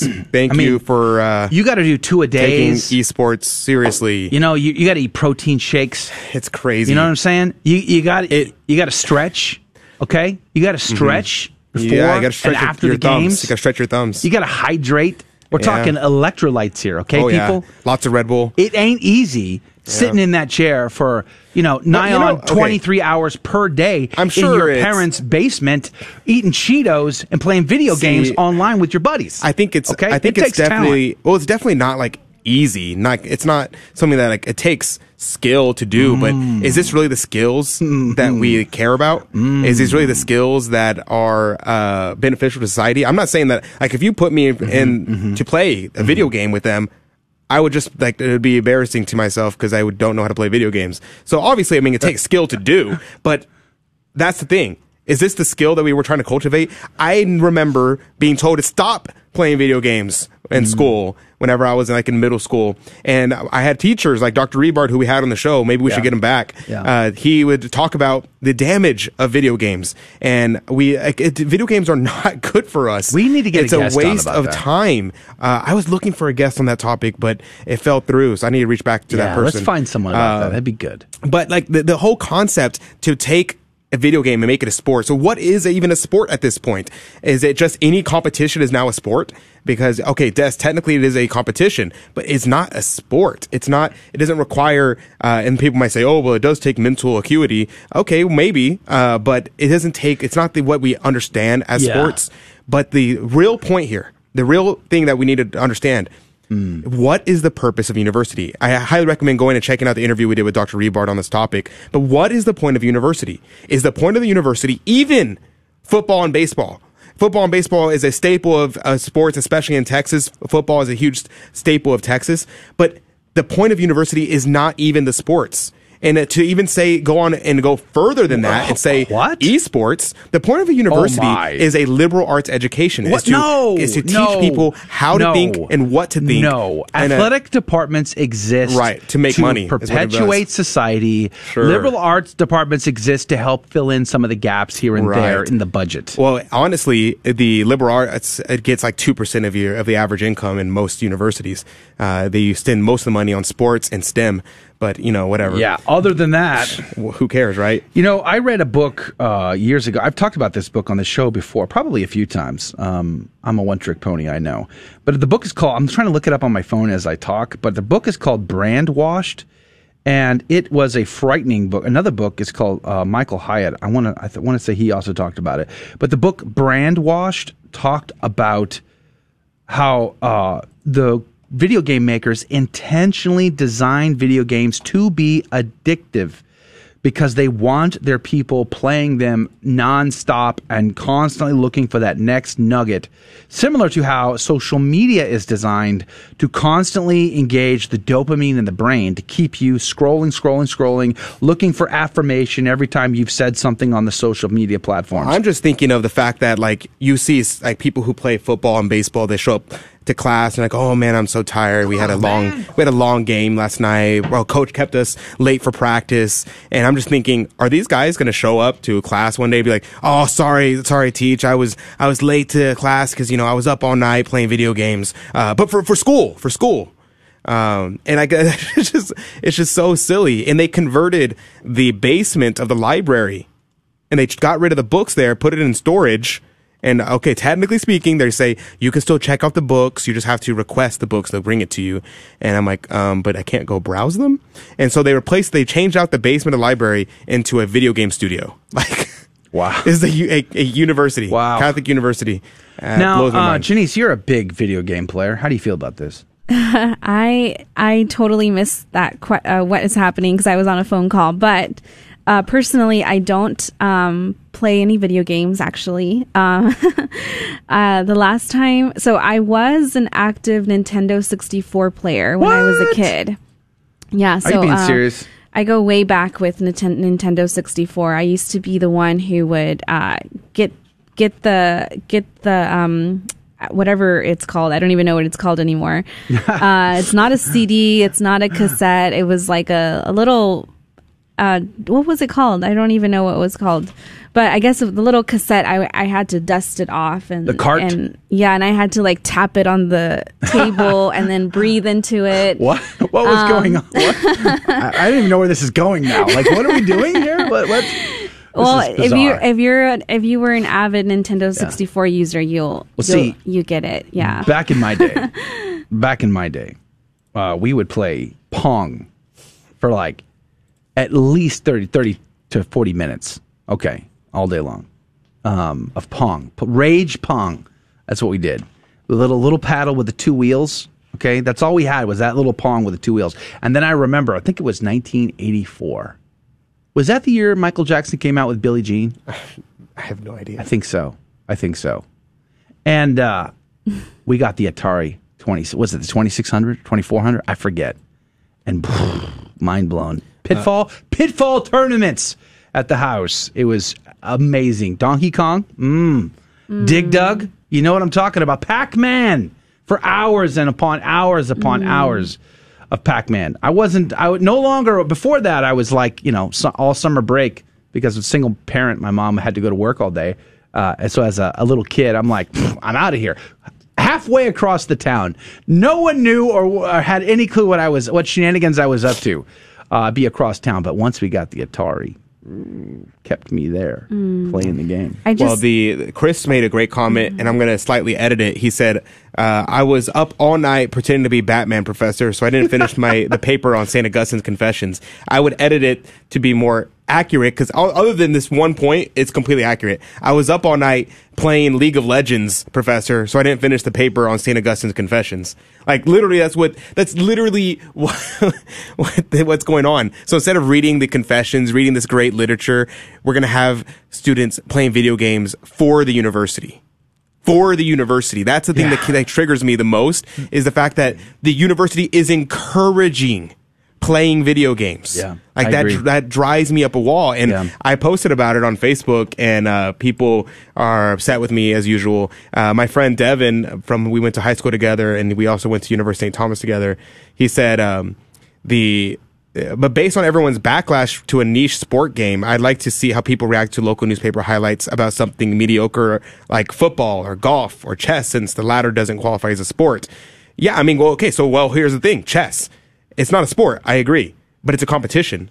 And it's a and it's a praiseworthy competition because it requires mental acuity, it requires uh, skill, it requires intellectual life, it requires contemplation, it's silence. Um, it, it ha- it's a sport that's it's not a, it's a competition that's worthy of admiration. Football and uh, and golf and other physical sports. Now, those are not academic sports, but they require uh, excellence in the physical body. They require so there's a virtue that is cultivated there, and it's And true. You could like to argue that there is virtue that in playing video games competitively. I'm sure there are some, but the that's not the point. I think we can all agree that there are, you know, shades. There's layers. In other words, uh, reading is a good thing, but not reading everything is good. There are things that when you, you read would corrupt your mind and your spirit and your soul, and you shouldn't read those things. They're trash. They're garbage, and you shouldn't read those things. But reading is good, right? Reading is very good. So we can tell the difference. Uh, and the question becomes, well, are all video games bad? No, certainly not. However, I think I have a controversial opinion about it in the sense that I believe personally that no adult male, an adult male, should be playing video games. That doesn't mean they shouldn't recreate or have fun on occasion, but to own these game consoles and spend time at home, if you're an adult man, especially if you're married with children, I, I just don't believe you ought. I, I don't believe you ought to own the video game consoles and play those video games. I think it's a distraction from who you, from your role and your vocation. And there's lots of things that can be distractions even without the video games. It's hard enough without them. I think it's even harder with them uh, because of the addictive nature of the modern video game. Because very few people are playing Wii Sports. Let's be honest. They're playing uh, the more highly graphic, intense games, uh, Call of Duty and, and the rest and that stuff is designed intentionally to be addictive. So, I, uh, my controversial opinion is, I don't believe any adult male ought to be playing video games. Yeah, I kind of agree. I probably would be not as not as uh, strict as that. There's no uh, like there's no con- no way they could do it, but I think uh, in general that's probably a I probably agree with that as a as a whole. But the other thing is like like his other point was that like why are people being backlash about this but not other things? Well, other other than the fact the points that I made about the other sports and competitions having virtue that are that these that video games do not have.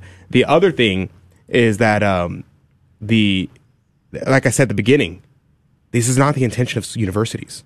Universities should not be cultivating, like, because Josh made the point here. He said esports isn't going to replace uh, homework, you boomer. It's just like time used for sports, uh, but it's still asinine.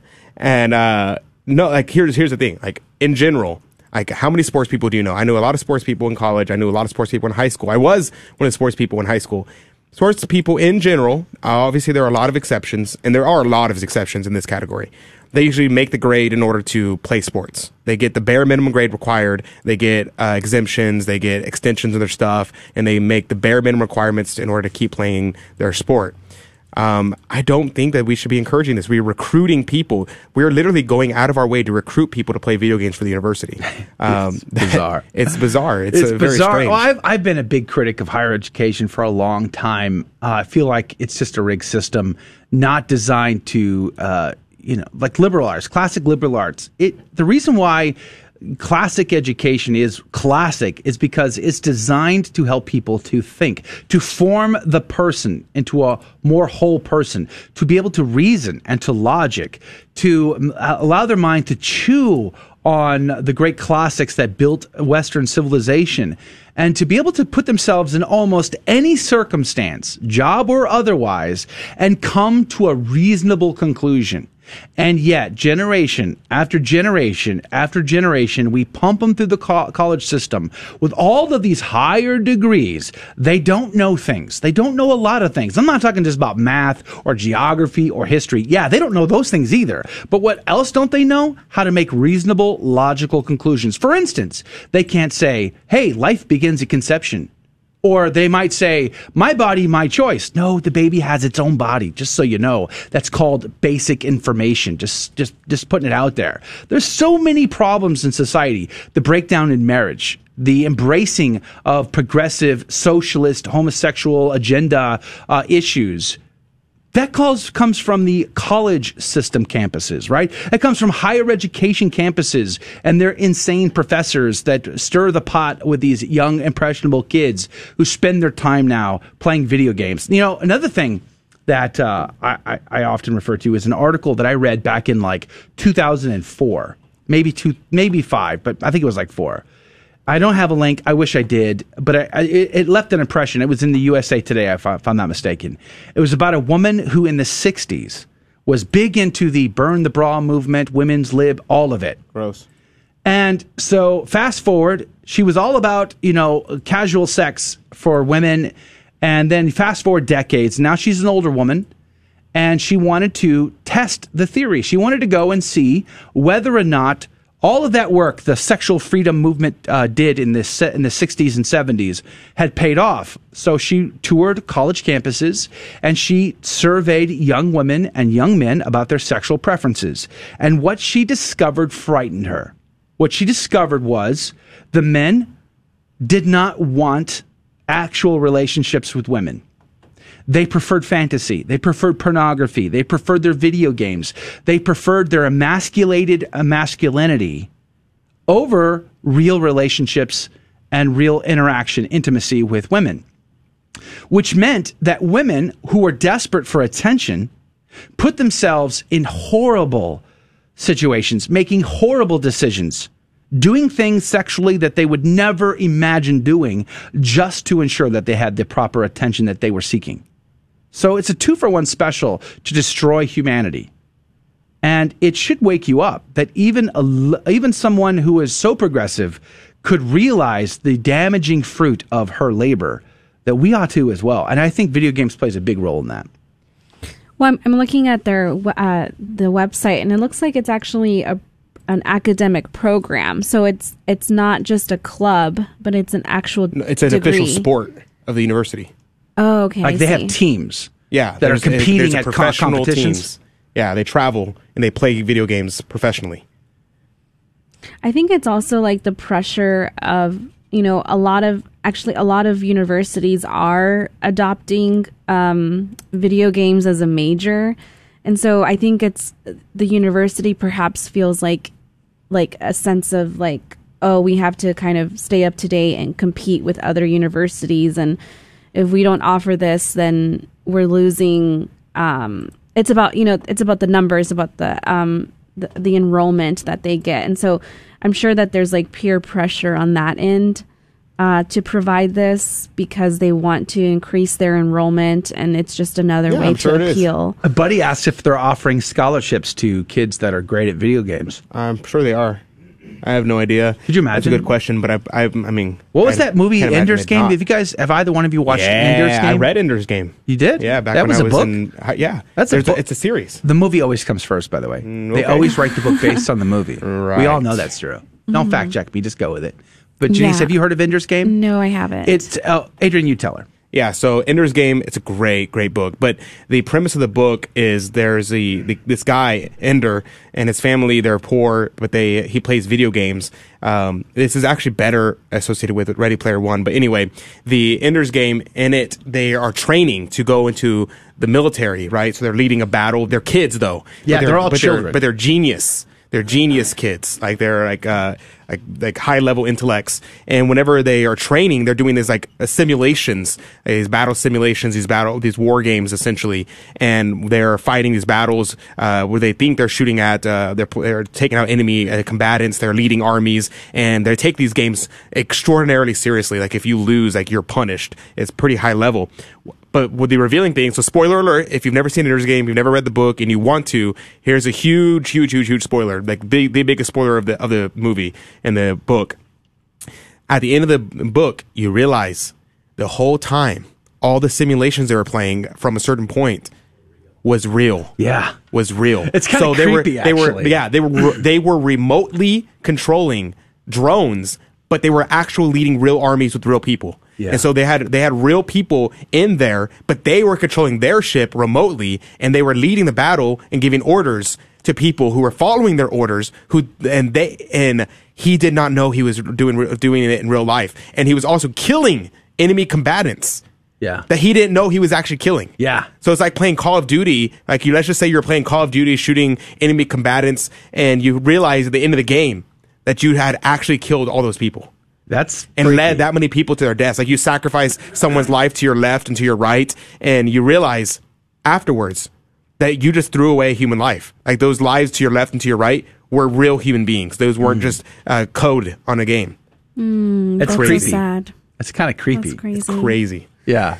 I mean, you can kind of see it. And when you watch the movie, uh, which obviously predates the book, when you watch the movie, you can see it coming. Like by the time that's about to come around, you, you kind of know what. I didn't see it coming this- in the book at all. going. I never see the movie, but the book I Yeah. didn't see it coming. Harrison at all. Ford played in the movie. Really? Yeah. Who did he play? The general. Oh, okay. Or admiral. I can't remember. I was what like, yeah, him. I was like, because all the mo- all the main characters were young, were kids. yeah. The last time I owned a little video game was um, one of those like games. Games. What is it? The it looked like a little. Uh, I think it was like I think I was like ten, and um, my sisters and I we would play Nintendo sixty four, and that was like I actually mastered uh, Mario Karts. That was like my favorite game. oh, that's funny. Uh, and if, if I if I play it again, I'm pretty sure I could master it again. But that's I think the last time I played video games was like when I was like 12 or 13. Uh, yeah, we don't we don't in my house right now. We don't own video games. The only the only thing that we do play in our house is chess. Oh, Uh, really? Yeah. Do we, you like chess? Uh, my husband is obsessed with chess. Oh wow, no kidding. Uh, he is like he's actually coaching chess this year at the the school that he's working at. Um, he's like he's obsessed with chess. He if he could he would pursue the what is it the the grandmaster like chess Wow. position. Yeah. Does he play against the computer? Uh, he does the computer. Yeah. He does like he has he he goes to a chess club on for every So other he's Friday. about yeah, this. he's very serious about chess. so I looked it up. He's going to go pro then. yeah. they don't have a degree for esports, which I'm, I'm glad of. They have a course, an elective course, esports course, Introduction to Esports. And I'll read you the course description.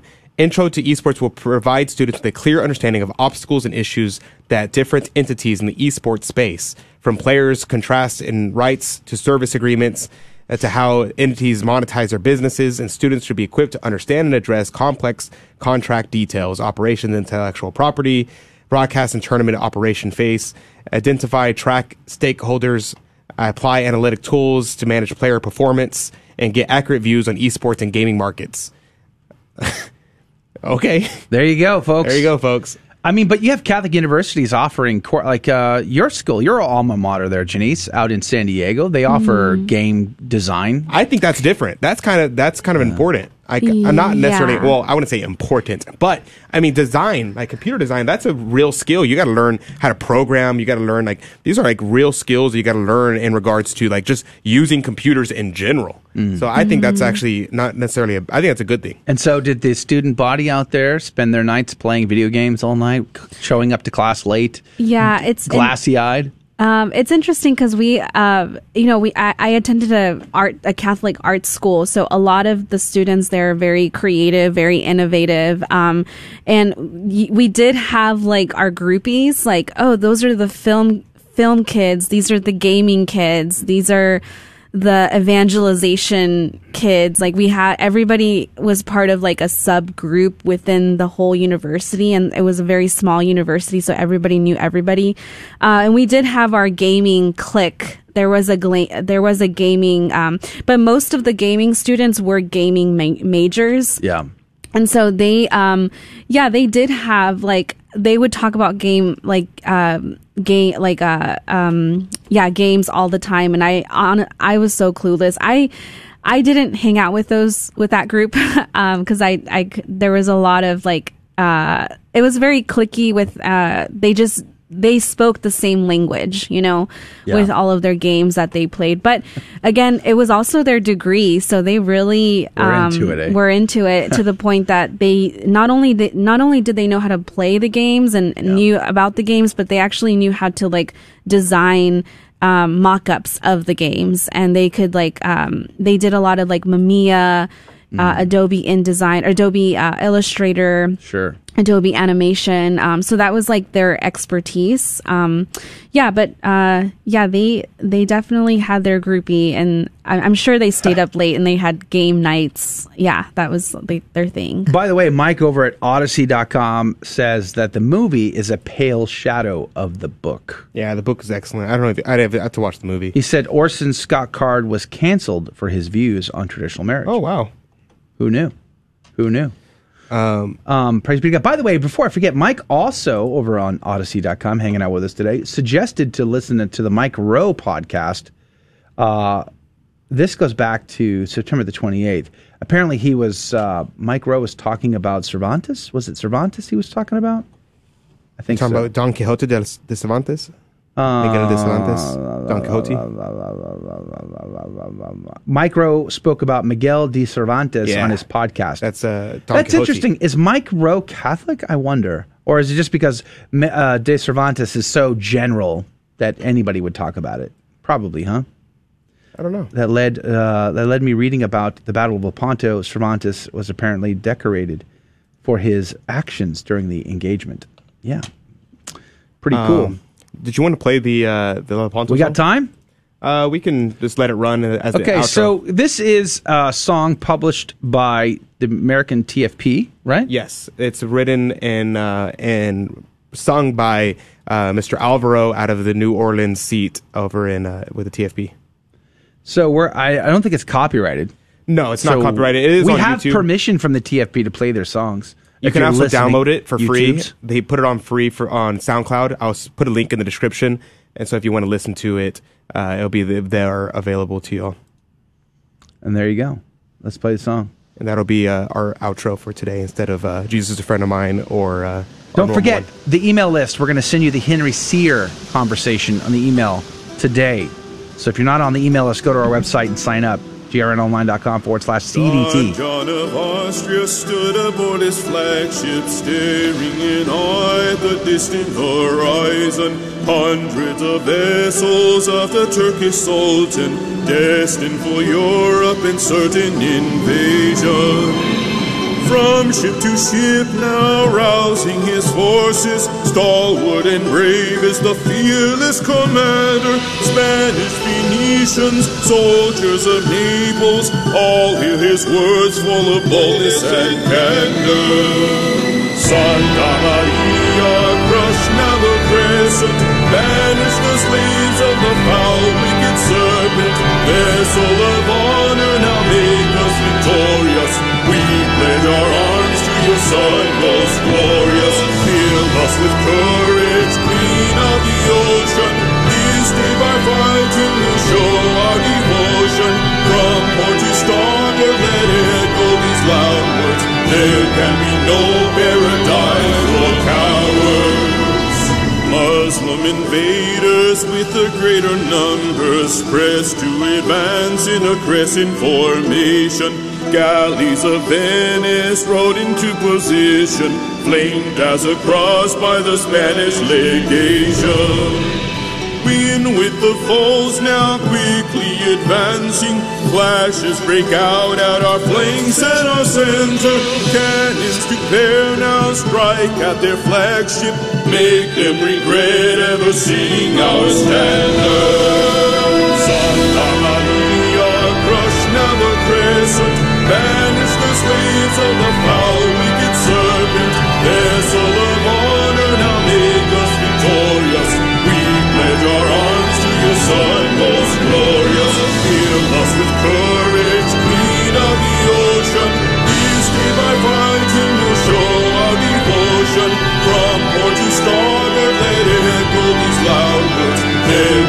no paradise for cowards.